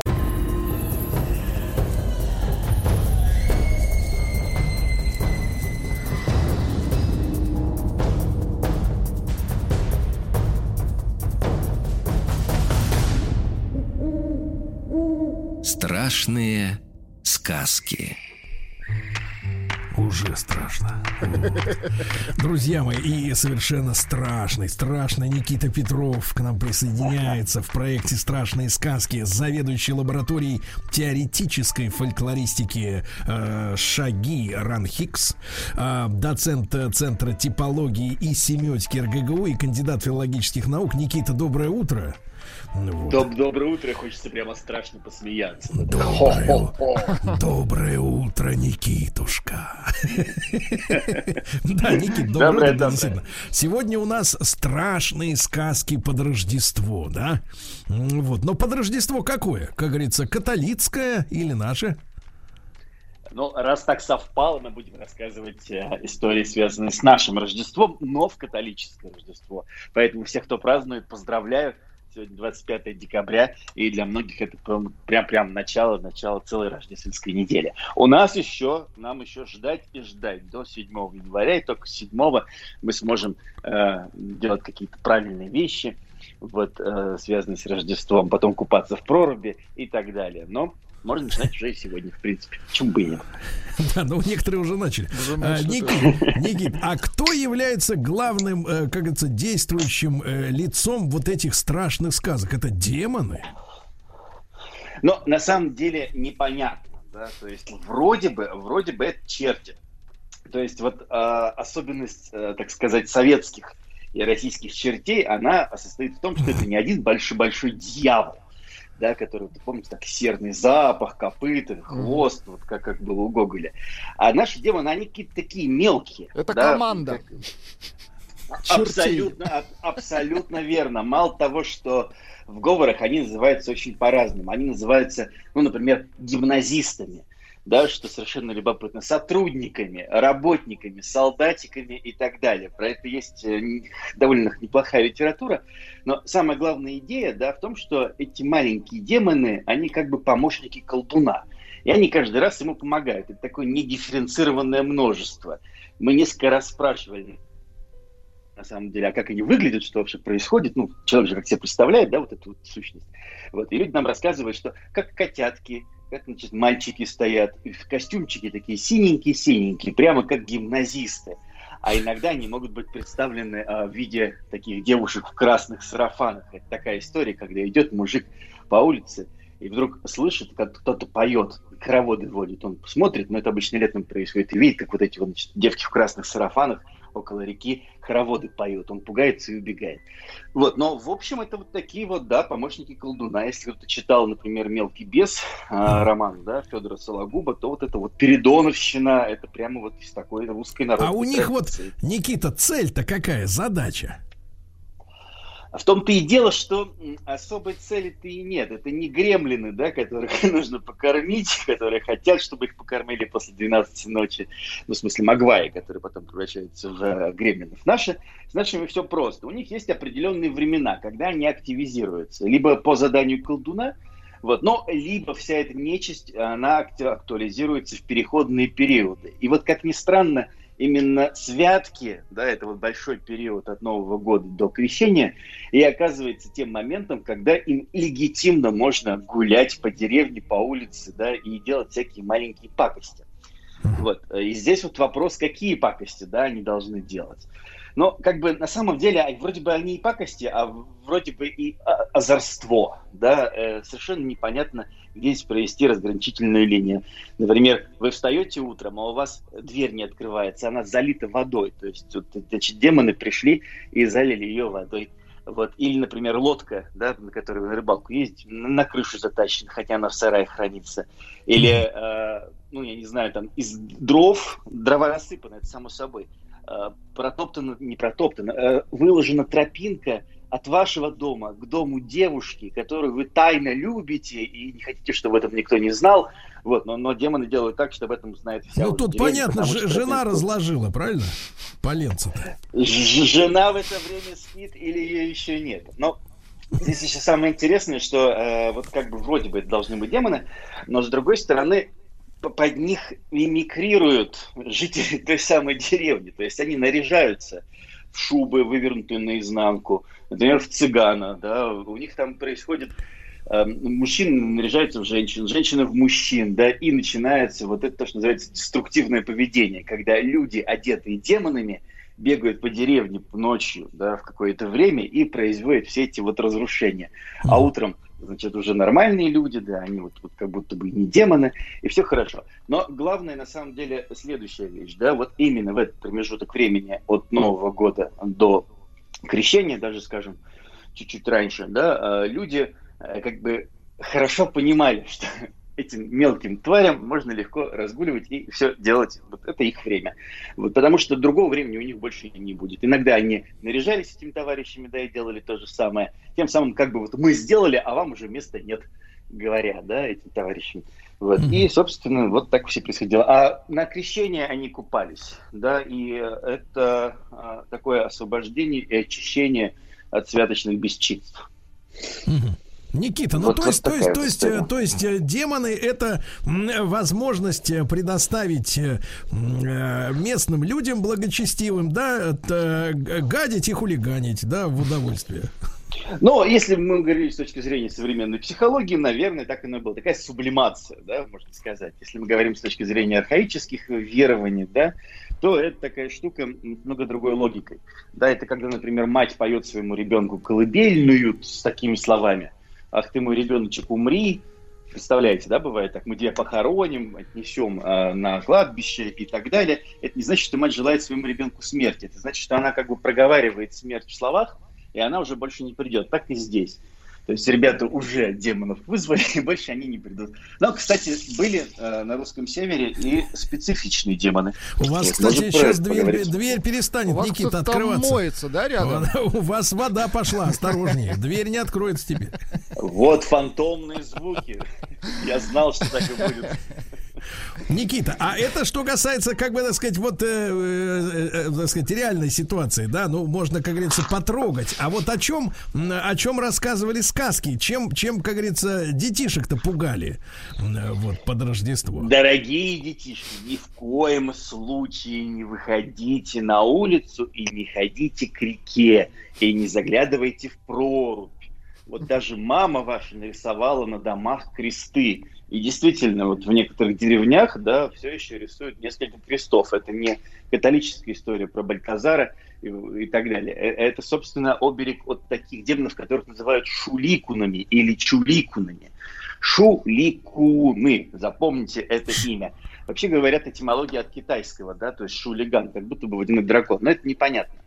И, значит, тут рассказывали историю, что дети, девушки в основном, да, тайно все-таки от матерей ночью прокрались к этой проруби и увидели, что там, значит, заглянули туда, и оттуда высовывается страшный персонаж, у него остроконечный колпак, такой железный, он в железной ступе, и он эту девку раз за руку и в прорубь потянул. Вот. И вот это вот Шуликун, да, это тоже такая интересная история на самом деле. А, Часто ими же, этим именем называли тех самых бесчинствующих людей в деревне, да, то есть такой переход имени демона на конкретного человека. Но вот их конкретно боялись. И даже приходили к проруби, представляете, река, ночь, холодно, никого нет. Там это проруби, да, которые сделали, либо лунка, из которой ловят рыбу, и рядом наряжали елочку да, именно для этих демонов, чтобы они не пришли домой и как бы нормально тусили у себя в реке. Вот так. А зачем же у него, Никита, на голове-то этот остроконечный шлем? А вот это совершенно непонятно, да, то есть вроде бы, если мы типологически будем сравнивать образы Бабы Яги и вот этих вот самых демонов, это очень похоже, то есть Баба Яга, Яга иногда изображается как э, такое хтоническое существо, непонятное, живущее на границе там леса, на границе реки, на границе освоенного, неосвоенного мира. У нее есть железная ступа, железные доспехи и так далее. Вроде бы как это вот железо, да, это такая принадлежность не своего мира.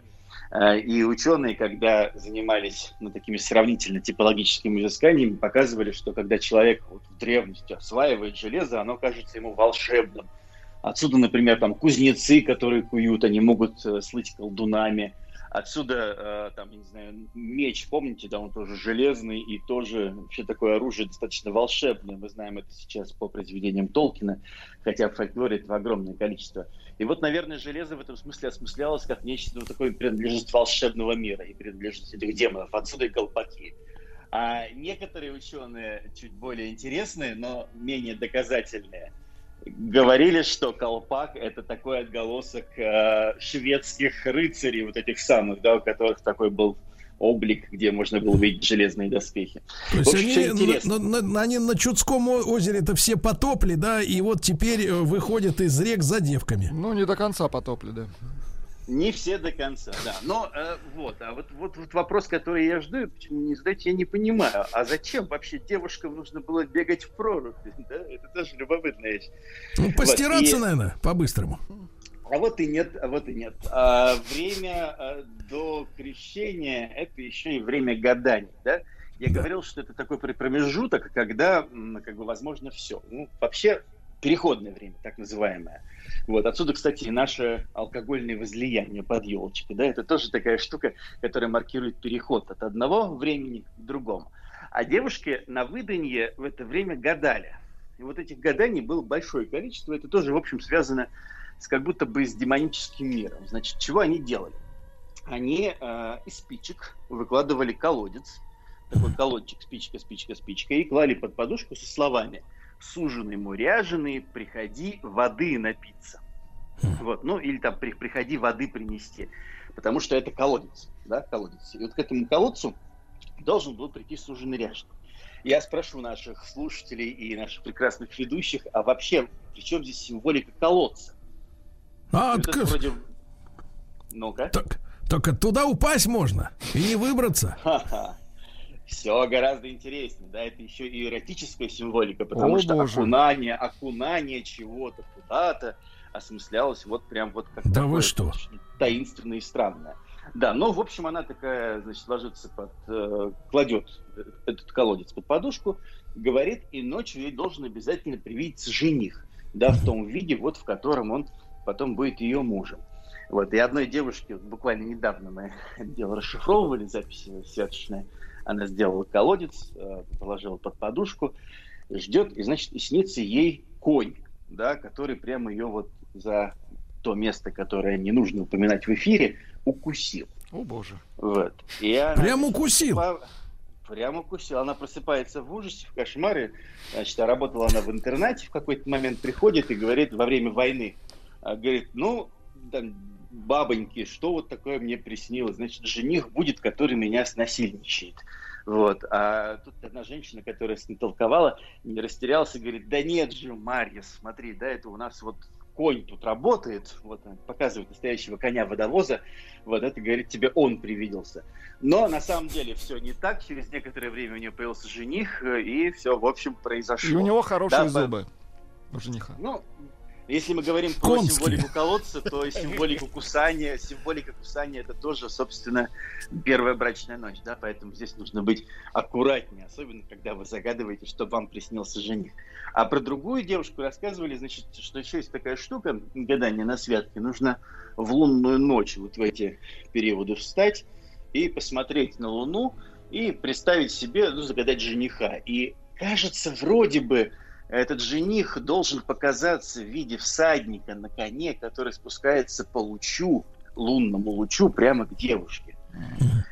Но в какой-то момент, когда он уже лицо будет видно, это вот почти, почти наверняка для всех святочных гаданий характерно. Нужно убежать, потому что это не жених, а это демон да, в виде жениха, как бы показывает тебе будущее. И вот одна девушка ждала-ждала, он начал спускаться, жених на белом коне, и вот лицо его появляется, появляется, и она его увидела и не убежала раньше. Вот. На утро ее хватились, стали искать. Пошли по разным сараям и увидели, значит, что в одном сарае она там мясо вся растоптана, как будто бы копытами по всему сараю валяется эта девушка. Вот, и везде отпечатки э, конских копыт. То есть пришел, растоптал и всё, девушку убил, значит. Ну, Э, ну, Никита, а страшный- вот, страшный вот в, этой, в этой сказочной традиции, если уж коснулись, как говорится, эротических особенностей, да, э, то вот эротизм, он, э, в, в- в общем-то, в большей степени, э, ну, как бы так сказать, под запретом связан как раз с нечистой силой. Но я Алик. бы так не сказал, да, то есть это опять то самое время, когда а, вот эти вот мотивы, они актуализируются. Почему? Потому что святочное время это еще и посиделки, когда деревенская молодежь а, снимала испу у кого-нибудь из живущих в деревне просто за еду, либо за деньги на ночь. Вот. И, значит, э, там собирались девушки, которые делали свою работу. Ну, пряли в основном, либо ткали. Вот. И тут к ним, значит, приходили парни. И там происходило такое вот знакомство. Там были любопытные вещи, когда парни садились на колени работающим девушкам. Ну, представляете, Так, она придет, парни садятся к ним на Это колени. микропарни какие шли? Не-не-не, почему? Это наоборот, это как раз как за косичку дернуть, да? Так. Они путают пряжу, они отламывают от прялок городки, а если вы представляете, как выглядят прялки, то чаще всего на русском севере у них вот наверху вот такие вот небольшие, похожие на как бы башенки, выступы, где наматывалась пряжа. И эти парни, значит, отламывали эти кусочки городки. Если ты, значит, отломил, значит, тебе девушка нравится. Если запу- запутал пряжу, то тоже девушка нравится. И здесь происходил как бы выбор партнеров в будущем. Поэтому это абсолютно нормально. да, когда вот Никита, но мы должны этой теме, теме удалить, уделить отдельное внимание. Я смотрю, наш Владик завелся. Никита Петров, кандидат филологических наук. Э, Друзья мои, мы сегодня э, продолжали наш разговор о страшных-страшных сказках.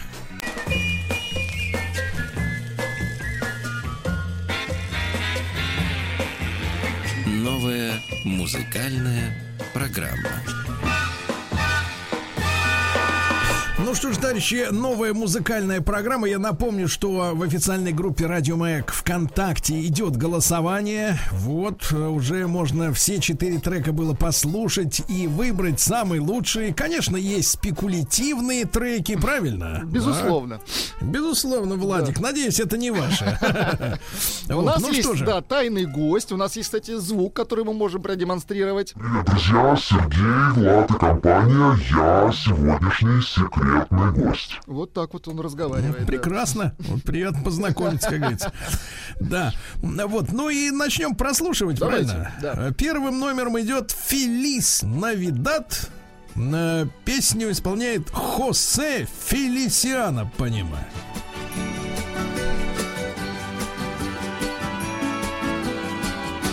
Feliz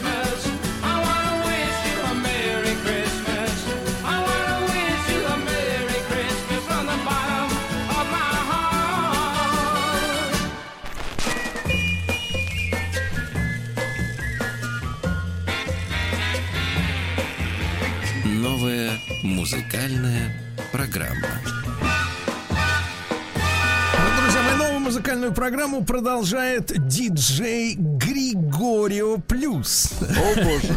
Да-да-да, который переосмыслил э, хит Джорджа Майкла, э, которого не стало ровно 4 года тому назад.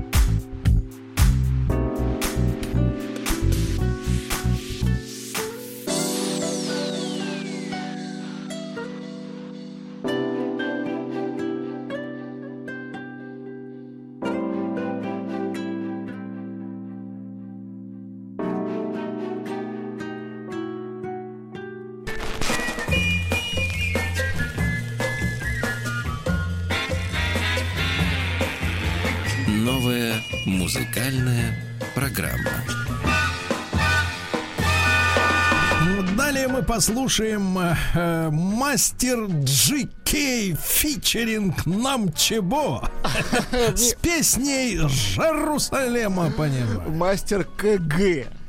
Мастер КГ.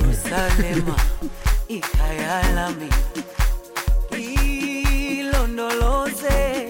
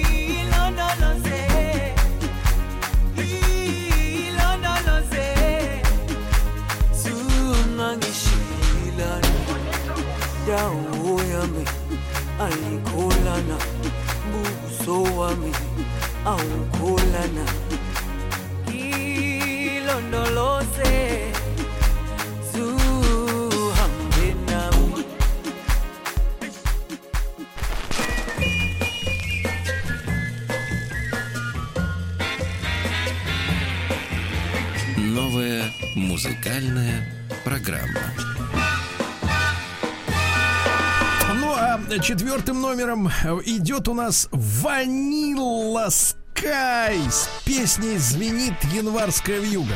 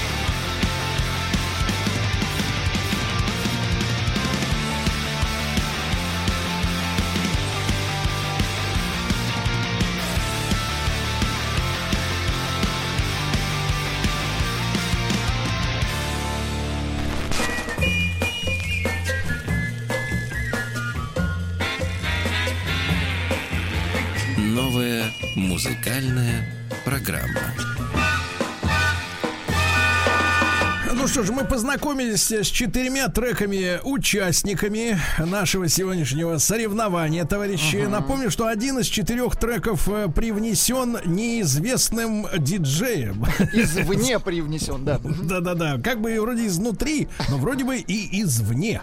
Вот, и сразу после короткой рекламы мы с вами узнаем, кто скрывается за голосом, за кошмаренным, Я страшным. Сергей, Влад и компания, я сегодняшний секретный.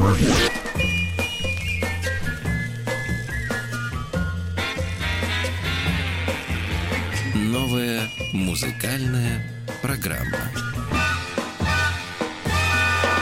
Ну что же, граждане дорогие, пришла пора э, признаваться. Да, Точно, признаваться, да. признаваться и признаваться. Уверен, уверен, вот что-то мне подсказывает, Так. что все-таки я э, мужчина уже зрелый, взрослый, глубокий. калач, согласен. Глубокий мужчина. Мне кажется, что эм, вот этого Хосе Фелисиано, да, Прекрасный исполнитель. у которого 20% на данный момент в нашем рейтинге э, в официальной группе Радио Маяк ВКонтакте притаранила Наташа. Да, так и есть, Сергей. Здравствуй, Наташа. прорицатель. Здравствуйте, Наташа. Ну а что вот нравится вам латин, а, ла- латинские исполнители? Да, нравится мне вот такой какой-то у них. Вот это вот, как я представляю, какой-то, я не знаю. А вы, может, и кизомбу танцуете-то. Наташенька? Я нет? я пыталась научиться, но вот Ну и где скрипеть-то начинает? двигается у меня. А, Где, где не сдвигается, объясните. Бедра. Вот никуда. И Будем нога не работать. туда, и не туда, и вот Будем работать с бедром. А вот э, непосредственный исполнитель Хосе Фелисиано, это чей будет э, хлопец? Хлопец. Слушайте, не знаю. Я знаю, Я что, не знаю. что у него Я проблемы вообще- со зрением. Он, и, и он очень я много... вообще назвала его Жозе, меня поправил Ну, Хосе, Витус, Жозе это он близко, Хосе, да. да. я вообще просто слышала этот трек, я не особо знаю, ну, чуть-чуть, Давайте. пару мгновений-то. Вот это, ха, ну просто я понял, девушки падки на вот Это такие выпады. Ну, друзья мои, вторым номером, сейчас у него 25%, э, вылез э, у нас диджей из города Кирова, кстати говоря. Да вы что? Григорио Плюс, да. Ну, ребята, исключительно из-за того, что мне Владик говорит, давайте что-нибудь новогоднее. Да-да-да, у меня у нас новогоднее все- сразу ассоциация Джордж Майкл, э, ну, достойных ремейков, э, так сказать, Last Christmas, I Gave You My Heart, я не нашел. Нашел Кэрлис Виспер, но тем более, что сегодня действительно 4 года со дня, того, со дня смерти Джорджа Майкла. О. В общем, вот такой, да. Ну, без слов, Да. можете петь сами, да. Ну давайте Дальше- послушаем того, кто принес песню Иерусалим. Давайте послушаем. Всем привет, меня зовут Вера Кузьмина. А, Почему я выбрала трек э, «Иерусалим»? Эта песня абсолютно уникальная. Южноафриканский диджей, мастер Кейджи, родился он в провинции Лимпопо, той самой, куда доктора Айболита Корней Чуковский отправил лечить бегемотиков. Выпустил э, продюсер этот трек в 2019 году. В начале этого года, 20-го, по Африке понеслась волна COVID-19, э, и шестеро друзей из Анголы выложили видео, как они танцуют под эту песню. Видео с хэштегом а, «Jerusalema Challenge» или «Jerusalema Dance Challenge». О песне узнал президент Южной Африки и призвал свой народ принять этот вызов и показать миру, на что способна а, его страна, что вызвало абсолютно ошеломительную международную реакцию. Работники здравоохранения, строительные рабочие, монахини, священники в Италии, полицейские в униформе в разных частях мира участвуют в танцевальном состязании, думаю, вот прямо сейчас.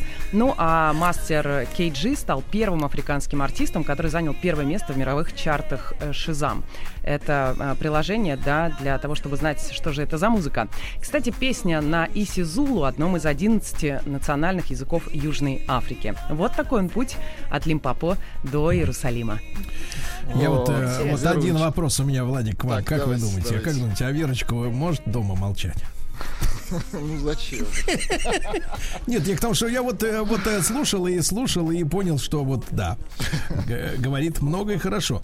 Вот, ну и да, остается из- из- исключить, исключить Да, всех прочих. то уже вот это ваша диверсия, да? Да, этому ремейку известной отечественного, отечественной песни из кинофильма замечательного, этот ремейк сделала итальянская группа, этому ремейку уже более пяти лет. Ну, не знаю, мне нравится. Они как-то от чистого сердца поют и не выговаривают наши слова, и это тоже замечательно. Давайте Давай, послушаем, как не выговаривают. любовью встретиться.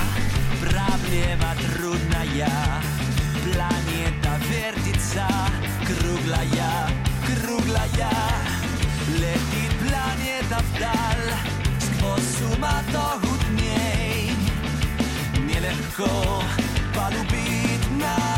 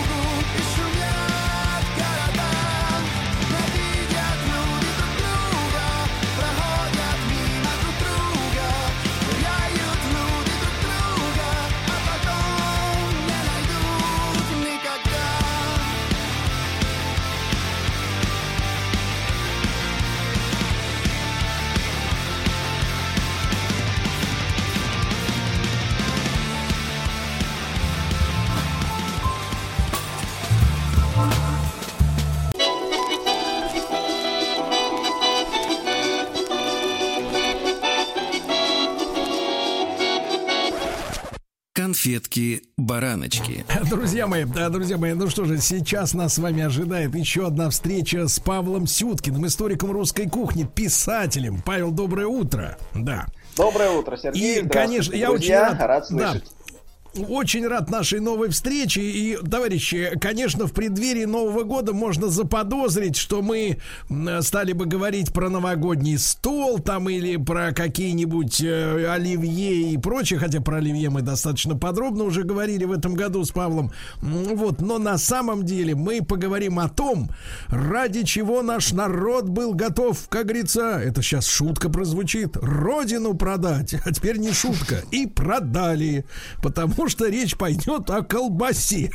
О Вот. лакомстве. Да, и в Советском Союзе, в моем детстве, в детстве Владика и в детстве Павла Сюткина, Естественно, считалось, что тот человек счастлив, кто достал палку колбасы. Вот. Это правильно, Павел? Вот вспоминаем то Ну, время. ш- Шутки шутками, конечно. Ну, в общем, действительно, многие уверяют э, то, что вот конец Советского Союза как раз связан с этими самыми слухами и невырази- невыраженным желанием обладать 50 сортами колбасы. Вот, так что тут Да, да, не да. надо и кстати, значение. да, и кстати, вот такая маленькая, маленькая ремарка, буквально поэтическая.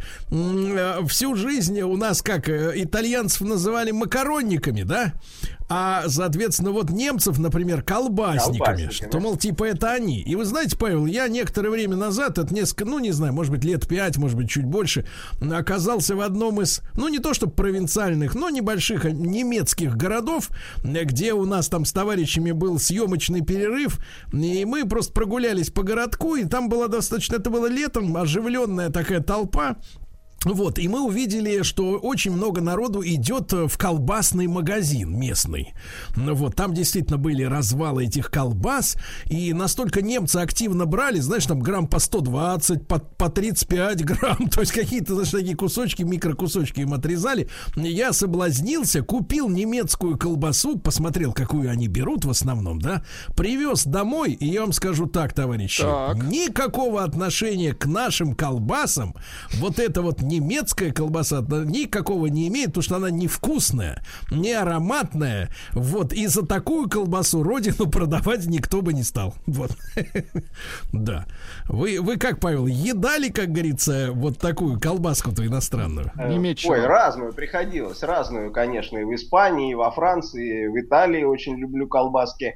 И их, э, ну, что сказать, э, вкус-то у всех разные, да, народов, поэтому все нормально. Разнообразие, разнообразие оно и должно быть. А, другое дело, что для нас, конечно, колбаса, она имела не только гастрономический такой э, эффект, да, значение, но я бы даже сказал и социальное, и вот для какой-то период даже какое-то сакральное, я бы сказал, блюдо. Вот. Ну, что греха таить, действительно, там еще лет 30-40 назад э, вот колбаса определяла все, социальный статус человека, да, вот какую он ест колбасу дома, сразу понятно, ага, где работает, да, на И с кем. предприятии, в министерстве, вот. Проведение досуга и даже, вот, э, кстати говоря, геогр... знание географии соседних областей. Мы тут с коллегами недавно были на одной конференции по гастрономическому туризму. А, Вот. И родилась шутка даже такая насчет того, что вот этот туризм э, появился далеко не сегодня, а еще был популярен в СССР. Просто мы тогда не знали, что колбасные электрички из соседних областей в Москву можно вот так красиво назвать гастрономический туризм. Э, Ну, тем не менее, э, видите, уже лет 50 он процветал в России. А, Если говорить э, серьезно, конечно, колбаса знакома нашим предкам давно. Но опять же, опять же, возвращаемся к той самой сакральности. А, То есть э, э, с колбасой как-то все было непросто. То есть, ну, понятно, что изначально это просто консервы. То есть, э, ну, конечно, это звучит немножко странно, но по сути дела, для чего делали колбасу? Для того, чтобы сохранить мясо вот на зиму, да? Э, То есть летом ее сделать невозможно было, естественно, в жару, а вот по осени, да, резали кабанчика, свинью, вот э, брали там мясо какое, какое-то пожарить час, какое-то там завялить, а какое-то мелко порубить с перчиком, с чесноком, все это забить в кишку и вот подвесить, прокоптить эту колбаску, и вот она там несколько месяцев может и повисеть. А, Так что сохрани- сохранится нормально. Но к вопросу о сакральности. Э, Дело в том, что э, в колбасный вопрос у нас вмеша- вмешивались и церковные правила. И э, вот э, производство нашей колбасы, оно э, как-то до э, 16 века не очень-то хорошо развивалось. А, В силу, в силу того, что э, церковь, вообще православная церковь, э, относилась к колбасе очень э, странно. Вот э, это основывалось на э, постановлении так называемого Трульского собора, это там какой-то там 6-7 век, э, то есть давным-давно седая старина, в Константинополе который. Ну, Трульский собор знаком нам сегодня одним да, никто до этого, естественно, слова такого не знал. А это вот за постановление того самого Трульского собора посадили девчонок из Пуссерая. Помните всю эту историю в храме Христа Спасителя. Вот. Так вот, э, в том же самом постановлении написано, что а, угождение ради чревного, а, кровь коего-либо животного, хитростью некую сотворяет снеть, аще глаголится колбаса. И вот такую снеть есть нельзя. А почему? как- а вот потому, что там якобы, так сказать, кровь животного, которая, вот, которую э, есть запрещено, запрещено. Ну, есть там в колбасе э, кровь или нет, дело темное, да, наверное, не сильно много, но тем не менее э, что-то, конечно, оставалось в этом мясе. А, Ну, факт остается фактом, что уж если там в 21 веке за Тульский собор посадить можно было, то уж в 16 каком-нибудь или 15 сами понимаете, э, соблюдали его правила очень строго. И вот с колбасой, собственно, до раскола русской церкви э, при Никоне, да, это там, помню, 16 век, э, было как-то все сложно. А потом, а потом вот э, этот запрет колбасный остался со староверами, а вот уже новая обновленная церковь э, ну, как-то более либерально стала к этому относиться. И действительно мы уже э, можем читать э, там домостроя, например, нашим, а это 1550-е годы, одна из первых книг э, наших, э, изданных в России, что вот э, великий мясоед после Рождества Христова, так нам удачно совпало, к столу подают гусиные потроха, говядину вяленую да свинину, ветчину, есть с колбасой уже все, как колбасу э, реабилитировали. А, Вот. Ну, другое дело, что, конечно, баловаться колбасой было делом не дешевым, и понятно, что бедноте она перепадала там, по большим праздникам. То есть Ну, она, всё, Павел, с самого жизнь начала была, э, с самого начала была таким элитным лакомством, да? Ну, понятно, что мясо, колбаса в средние века, в общем, это такой социальный тоже продукт. И, э, конечно, э, оно мясо-то и вообще обычному крестьянину не, часто перепадало, даже если и поста не было. Вот.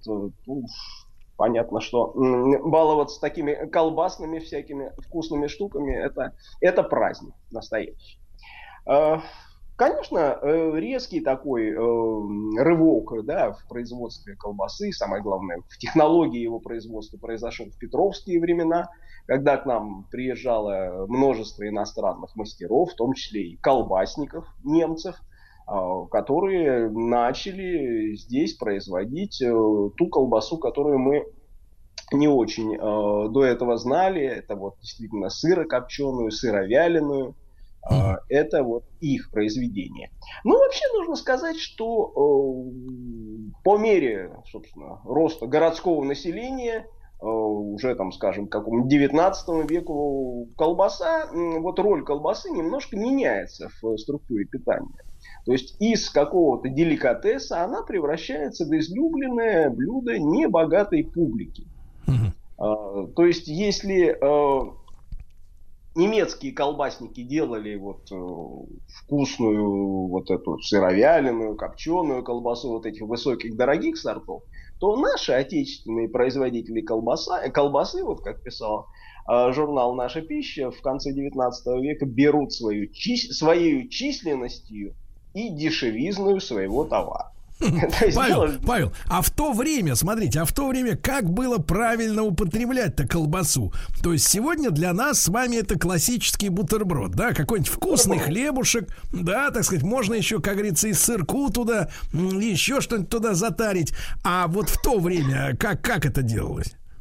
Ну, бутерброд, конечно, это э, хоть и появляется у нас там в петровские времена, да, ну, понятно, да, даже по происхождению немецкое слово. А вот, но, э, конечно, в массовый такой быт э, населения городского входит хорошо, если в конце 19 века. А колбасу же вообще ели просто отрезая кусочек э, колбасы. Вот это прекрасное, то, что называется фастфуд, да, сегодня. Ну, согласитесь, словом, да. согласитесь, нерационально. С хлебушком-то гораздо быстрее можно наесться. Ну, тут- хлебушком-то, конечно, заедали. Понятно, что надо насытиться одной колбас, колбаской-то как-то дороговато, да, получается.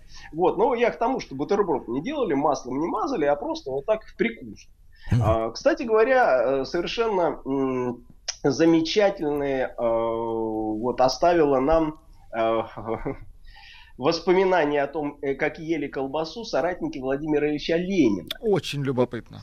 Мы, кстати, да, тут сделали даже неожиданное открытие. Ну, сейчас вот в двух словах попытаюсь. Соратники, соратники, А, простите, по Швейцарии или по Москве? Вот. Э, Ну, на самом деле, Ильич, э, он э, к колбасе относился очень нежно. И даже в своем труде «Материализм и империокритицизм» писал «Колбаса приятна на вкус и питательна для тела». Видите, как нежно он к ней относился. Вот. Но вот его соратники рассказывали, как он ее ел.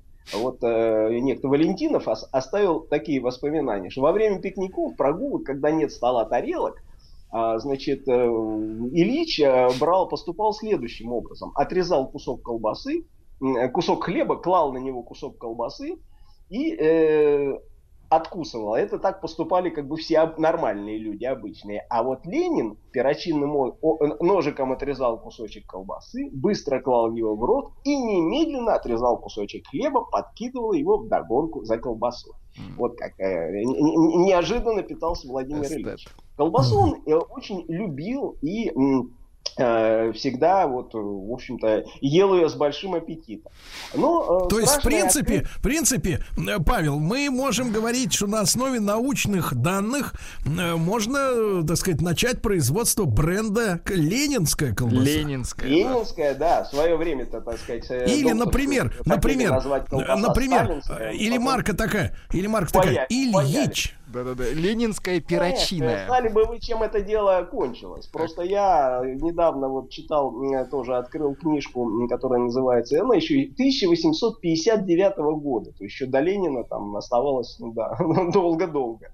А называется «Химическая часть товароведения и исследования съестных припасов».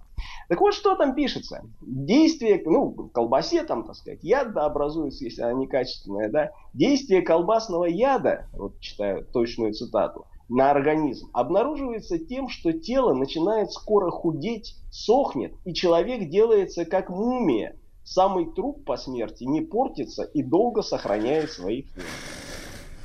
И долго, и долго сохраняет свои прижизненные свойства. Точно. А, Ну вот, ну, если серьезно, конечно. а, а, Колбаса действительно, вот ее роль а, в нашей жизни, конечно, все-таки менялась. То есть, если мы вернемся в век 19, то действительно тогда самая дешевая колбаса это колбаса ливерная, вареная, вот для простонародья, так сказать. Да? Продавалась она за 10 копеек за фунт, вот. После нее шла э, по мере возрастания, так сказать, э, качества колбаса чайная, уже 20 копеек.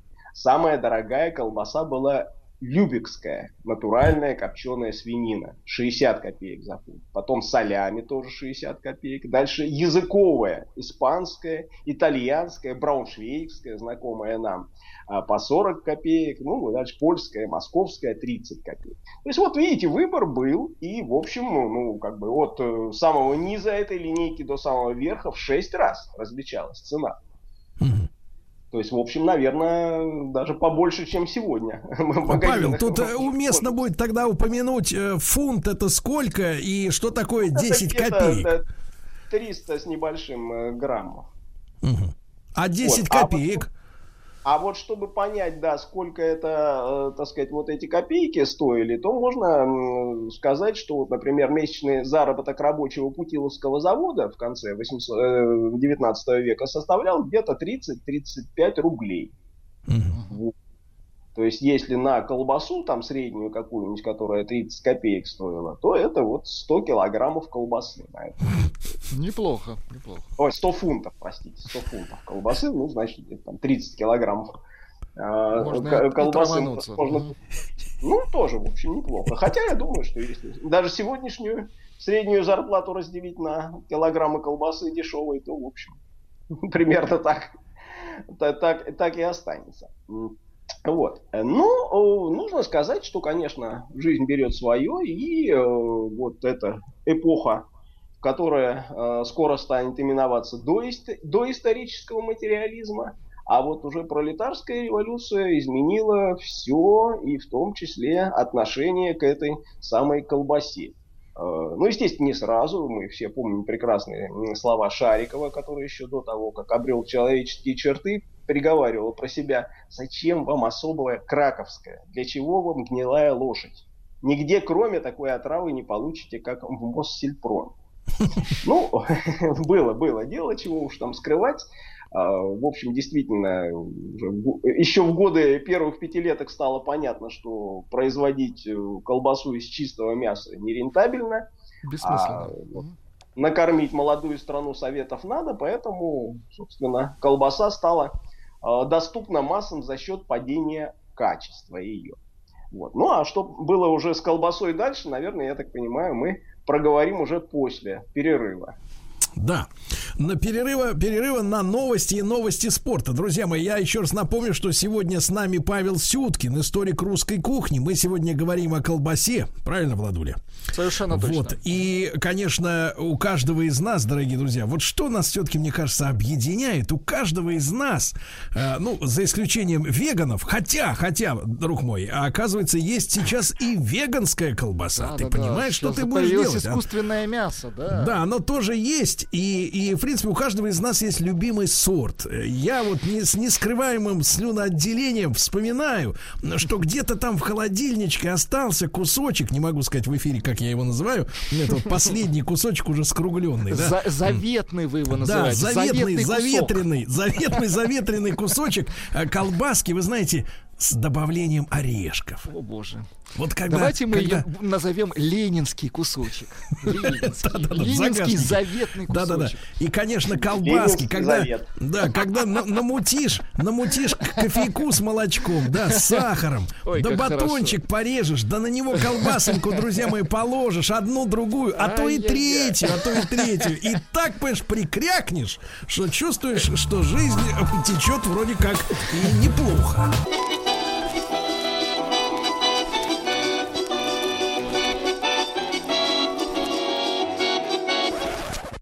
Конфетки-бараночки. Друзья мои, итак, э, мы вместе с Павлом Сюткиным, историком русской кухни, писателем, сегодня говорим о, ну, э, не хочу быть святотатствуем, э, святотатствующим, но для, конечно, определенной части населения о святом говорим, да, о колбасе.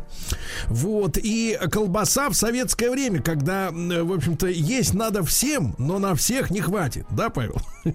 Ну, конечно. А как же? Учет и контроль основной принцип социализма. То есть именно советская власть научила колбасу быть поддельной.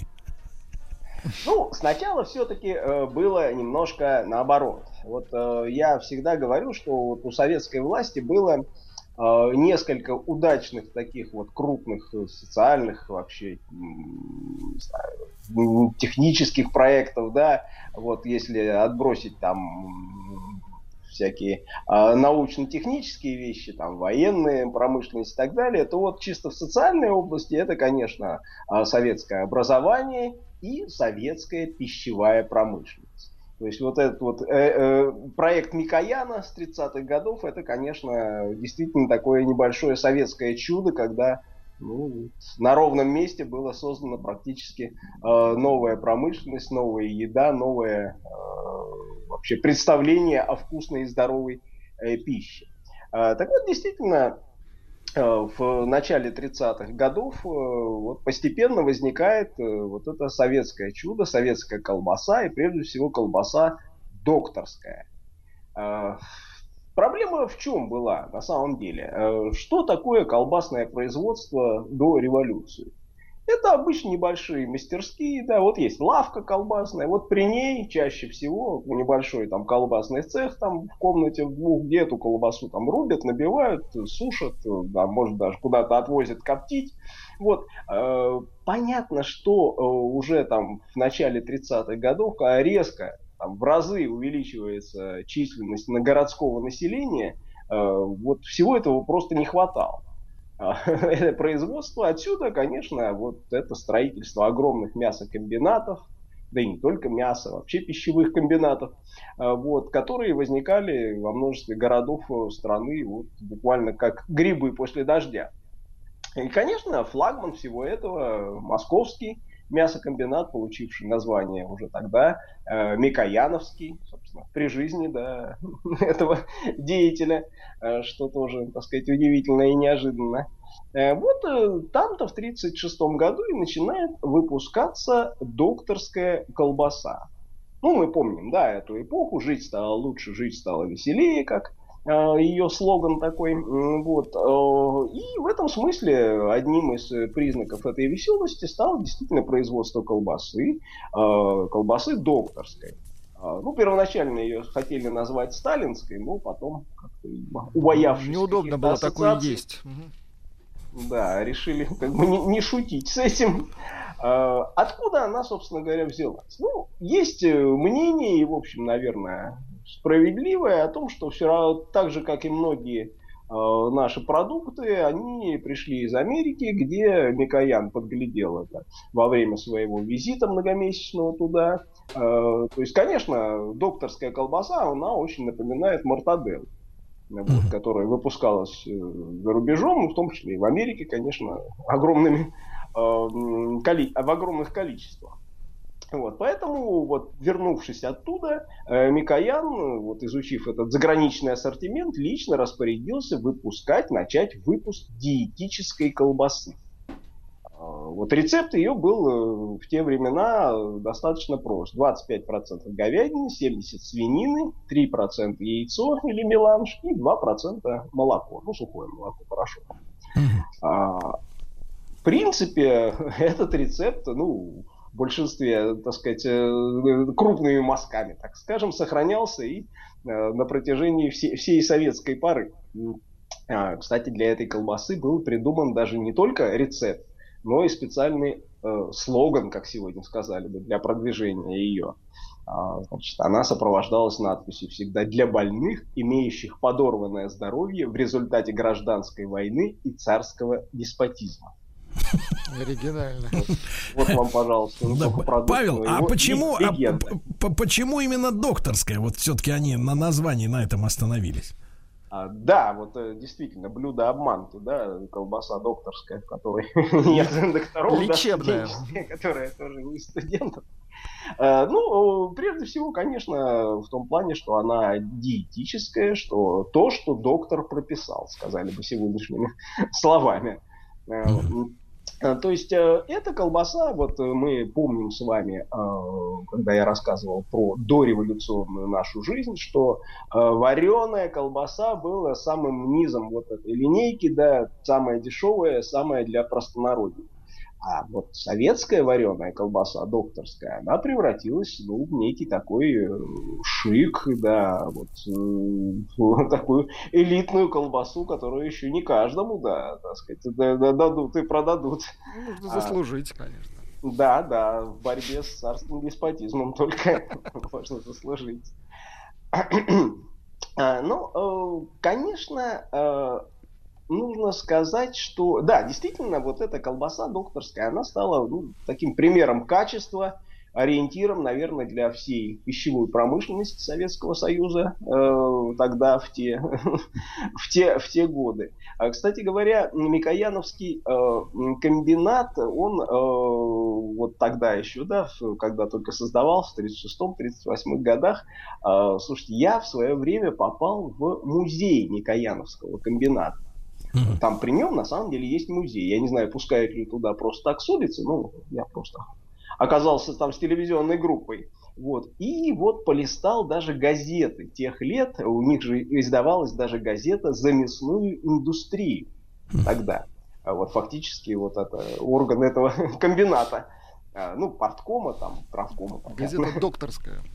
Да, так вот, э, тогда, в 1936 году, тогда же был э, целый спектакль э, силами, вот в Москве, в, в одном из театров, силами работников мясокомбината Микояновского. 32 человека, вот они участвовали в этом спектакле. Поэтический спектакль о колбасе. Вот. И там, в том числе, хором исполнялась такая, значит, вот мелодия, песня. Мы, советские колбасы, широко проникли в массы. Нас 125 сортов, ждем мы только ваших ртов. Э, Каждая колбаска э, исполняла свою арию. Первая колбаса толстая бас- басом. Я всех колбас гордость и краса, любительская колбаса. А я тоже кое-чему ученая, копченая. А я бела, нежна, как ласка, ливерная колбаска. Вот она, видите, Класс. социализм это творчество масс. Все про колбасу и про Да. колбасу. А, ну, кстати говоря, о ливерной колбасе. Э, Вот э, о ней-то как раз э, самые различные воспоминания сегодня у людей. Я вот просто часто общаюсь в своем блоге. Вот колбасная тема СССР это всегда такая э, вещь, которая привлекает там тысячи читателей, комментариев. Вот. И про ливерную колбасу все пишут как-то по-разному. То есть, с одной стороны, говорят, слушай, это вообще гадость такая была, там, которая там собачья радость э, просто. А некоторые пишут, да ты что, это вот как паштет нежнейший. А в чем проблема? А вот, а вот вы, кстати, что про ливерную колбасу? У вас какие воспоминания из тех пор? Про ливерную? Ну, гадость, конечно. Очень, очень редко сталкивались. Лицо, лицо. Старались обходить. Да-да-да, стороной. стороной старались обходить. А, на самом деле вот этот, э, эта двойственность, она не случайна, она идет еще с тех э, дореволюционных пор. Потому что действительно ливерная колбаса была разных сортов. А, было действительно, а, вот я открыл там эту книжку дореволюционную там э, о колбасном производстве. Так Вот ливерная паштетная колбаса с трюфелями. Состав фарша, пуд телячьих и свиных печенок, 20 фунтов молодой телятины, свиного жира, шпека, черных трюфелей, 20-30 яиц, ну и так далее, и так далее. То есть понимаете, да, что это вот совсем не собачья радость. Ливерная паштетная колбаса, копченая ливерная колбаса. Вот, э, то есть эта штука все, все дорогая. Но одновременно присутствовала и дешевая ливерная колбаса, как пишут, приготовляемая для простолюдинов э, в которую кроме бычьих печенок идут низшего сорта говядина, легкие, дыхательное горло, сердце, обрезки и остатки от свиной туши вместе со шкурой. Вот э, в Советском Союзе на самом деле э, традиции как той, так и другой колбасы были восприняты с энтузиазмом. То есть действительно, понятно, выпускалась ливерная колбаса, которая вот все, все мы вспоминаем, от которой лучше было э, держаться подальше. Вот. Но на самом деле было, ну, в Москве, например, присутствовала явно э, вот эта паштетная такая ливерная колбаса. Да, да, да. Ее действительно можно было просто даже не резать, а прям намазывать на бутерброд. Ну, там немножко вот откроешь, да, оболочку, да, и оттуда прям ножом можно было ее брать и Павел, намазывать. Павел, а вы, вы не, не знаете историю, историю колбасы русской, вот, э, в которую можно отличить, э, потому что в нее вставляются, э, так сказать, э, кусочки жира белого. И как раз Шурик, когда Лидочку провожал до А, квартиры, да-да-да-да. он, соответственно, вместо жира туда пихал э, димедрол. Да, да, да, бывало, бывало, конечно. Э, Ну, кстати говоря, конечно, сортов колбасы было множество, да. Я думаю, что, ну, уж пока несколько десятков, это точно, да, затрудняюсь сказать, ну, там, под, под сотню вполне возможно э, в советские времена, поэтому другое дело, что из этого было на прилавках, да, а даже из того, что было на прилавках, какого это было э, качества. Потому что та же докторская колбаса, например, конечно, с одной стороны, ну, возникнув как некий там символ нового советского качества, а, достаточно быстро испортилась. Э, Испортилась и в каком плане? То есть, конечно, там в нее уже в ГОСТы возникли допуски, там всякие фосфаты, цитраты, аскорбинаты и прочее. А плюс к этому уже в 60-е годы, в 70-е начали экспериментировать с кормами для животных. То есть туда начали подмешивать вот этим бедным там свиньям э, рыбную муку, а отсюда докторская колбаса почему-то приобрела запах рыбы. Ну, не очень было воспринято, прямо скажем, э, трудящимися массами. Вот. И все это приходилось забивать, естественно, специями, крахмалом. Вот. Поэтому м, крахмал это уже вот та еще, то советское наследие. Вот. Так, существовал даже на самом деле способ распознать правильную колбасу. Это возьмите, отрежьте кусочек докторской и сложите его пополам. Если он согнется, просто колбаса правильная. Если сломается на сгибе, то значит там просто много крахмала. Вот, товарищи, очень хорошо. Друзья, мы Павел Сюткин, историк русской кухни. Сегодня мы говорим про колбасу.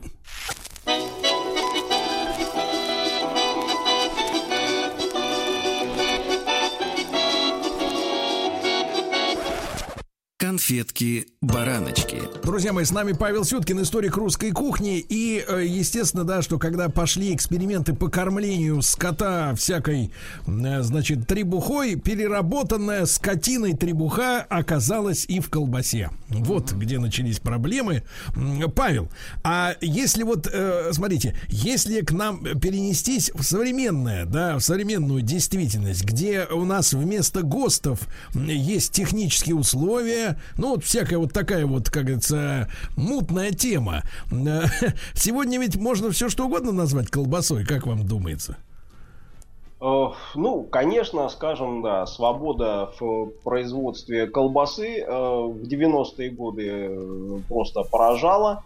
Вот, и действительно, ну, что там греха таить, мы действительно дорвались тогда, да, до тех самых там 50 кар- сортов колбасы, да, о которых там смутно мечтали в советские годы. Поэтому, конечно, когда все это появилось на прилавках, э, пробовали, узнавали новые вкусы, даже не догадываясь, что это там какая-нибудь пол- польская колбаса, сделанная вообще там без э, присутствия э, мяса. Э, Ну, тем не менее, смотрите, вот э, советские граждане, вот они еще лет 10, наверное, не могли наесться этой колбасой э, в 90-е годы, да, вы вспомните, на любом там, не знаю, там, празднике, там, банкете, там, дне рождения, все равно обязательно выкладывалась тарелочка с вот этой колбасной нарезкой, да, еще, вот как показатель такой остатка, там, доброй традиции.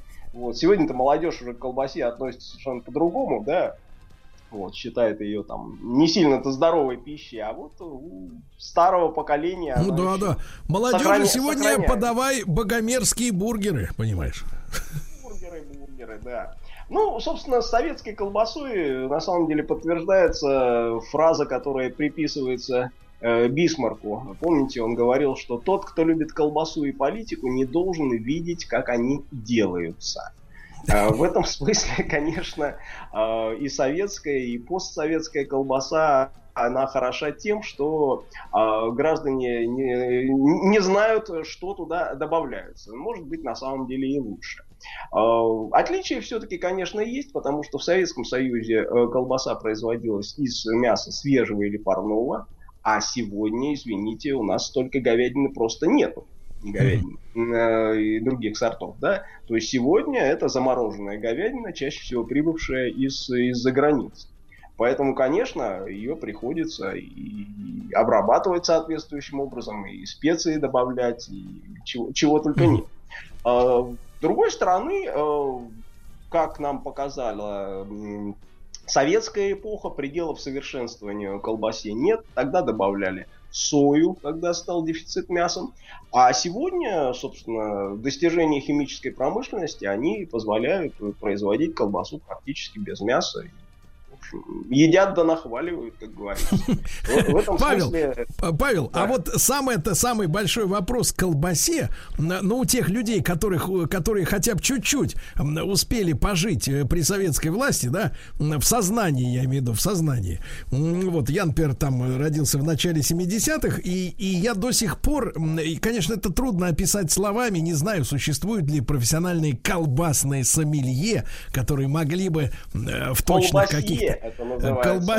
Да-да, колбасье, которые могли бы словами описать вкус колбасы. Да, не знаю, наверное, существуют такие специалисты, как и в виноделии. Но э, любой вот, кто мой ровесник, там, чуть младший, и тем более те, кто старше, да, понимают, что ты берешь, вот, покупаешь колбасу, э, пусть даже целую палку, ну, которая вот закрыта, и как бы к ней никто не прикасался, да, ну, какую-нибудь небольшую, такую сейчас вот стало же модно эти маленькие палочки, вот такие короткие, э, достаточно. Вот, и ты, вот на ней написано, например, э, действительно докторская там, э, ты ее отрезаешь родимую, а аромат-то ведь не тот. Ведь, понимаешь, не тот аромат, Павел. Вот э, вы встречали, вы встречали, вы Вкуса встречали. детства нету, да? Да, нет, серьезно, вот тот вкус, он был другим. И при том, знаете, еще какая особенность у, у новой колбасы, которая тоже вот технологически, мне кажется, мерзкая.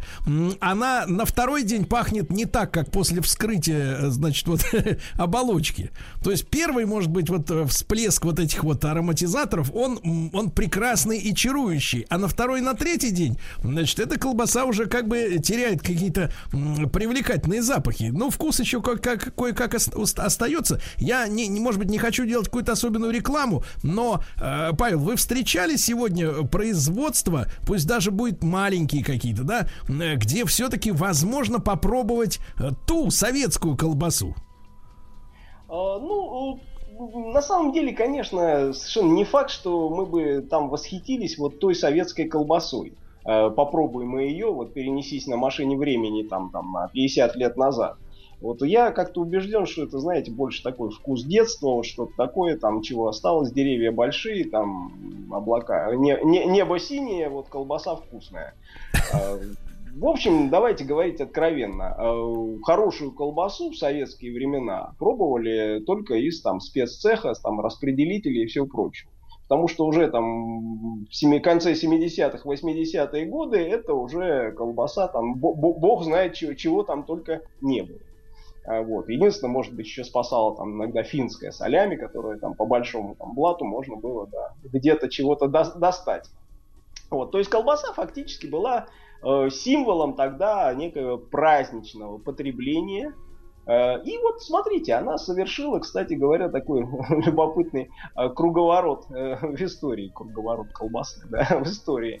Вот, то есть э, СССР праздничная колбаса, 90-е годы колбаса становится э, уже обычным таким товаром, вот, а сегодня снова, снова она становится товаром дорогим, элитным. То есть мы возвращаемся, возвращаемся в советские времена со всем набором стабильности, борьбе за мир и, конечно, колбаса по праздникам. Ну, без колбасы, согласитесь, Па- Павел, за мир бороться тяжеловато. Тяж- Тяжеловато. Да, Павел, огромное вам спасибо. Павел, вас с наступающим Новым годом. Ну, конечно, есть Спасибо, еще целая, спасибо, целая неделя, но тем не менее мы вас очень любим. Павел Сюткин, историк русской кухни, писатель. Друзья мои, весь наш цикл конфетки и бараночки э, о разных-разных блюдах и об ушедших, и о тех, кто, как и колбаса, вместе с нами встречает следующий Новый год на, на сайте радиомаяк.ру. Вам хороших выходных и до понедельника. Пока. Еще больше подкастов на радиомаяк.ру.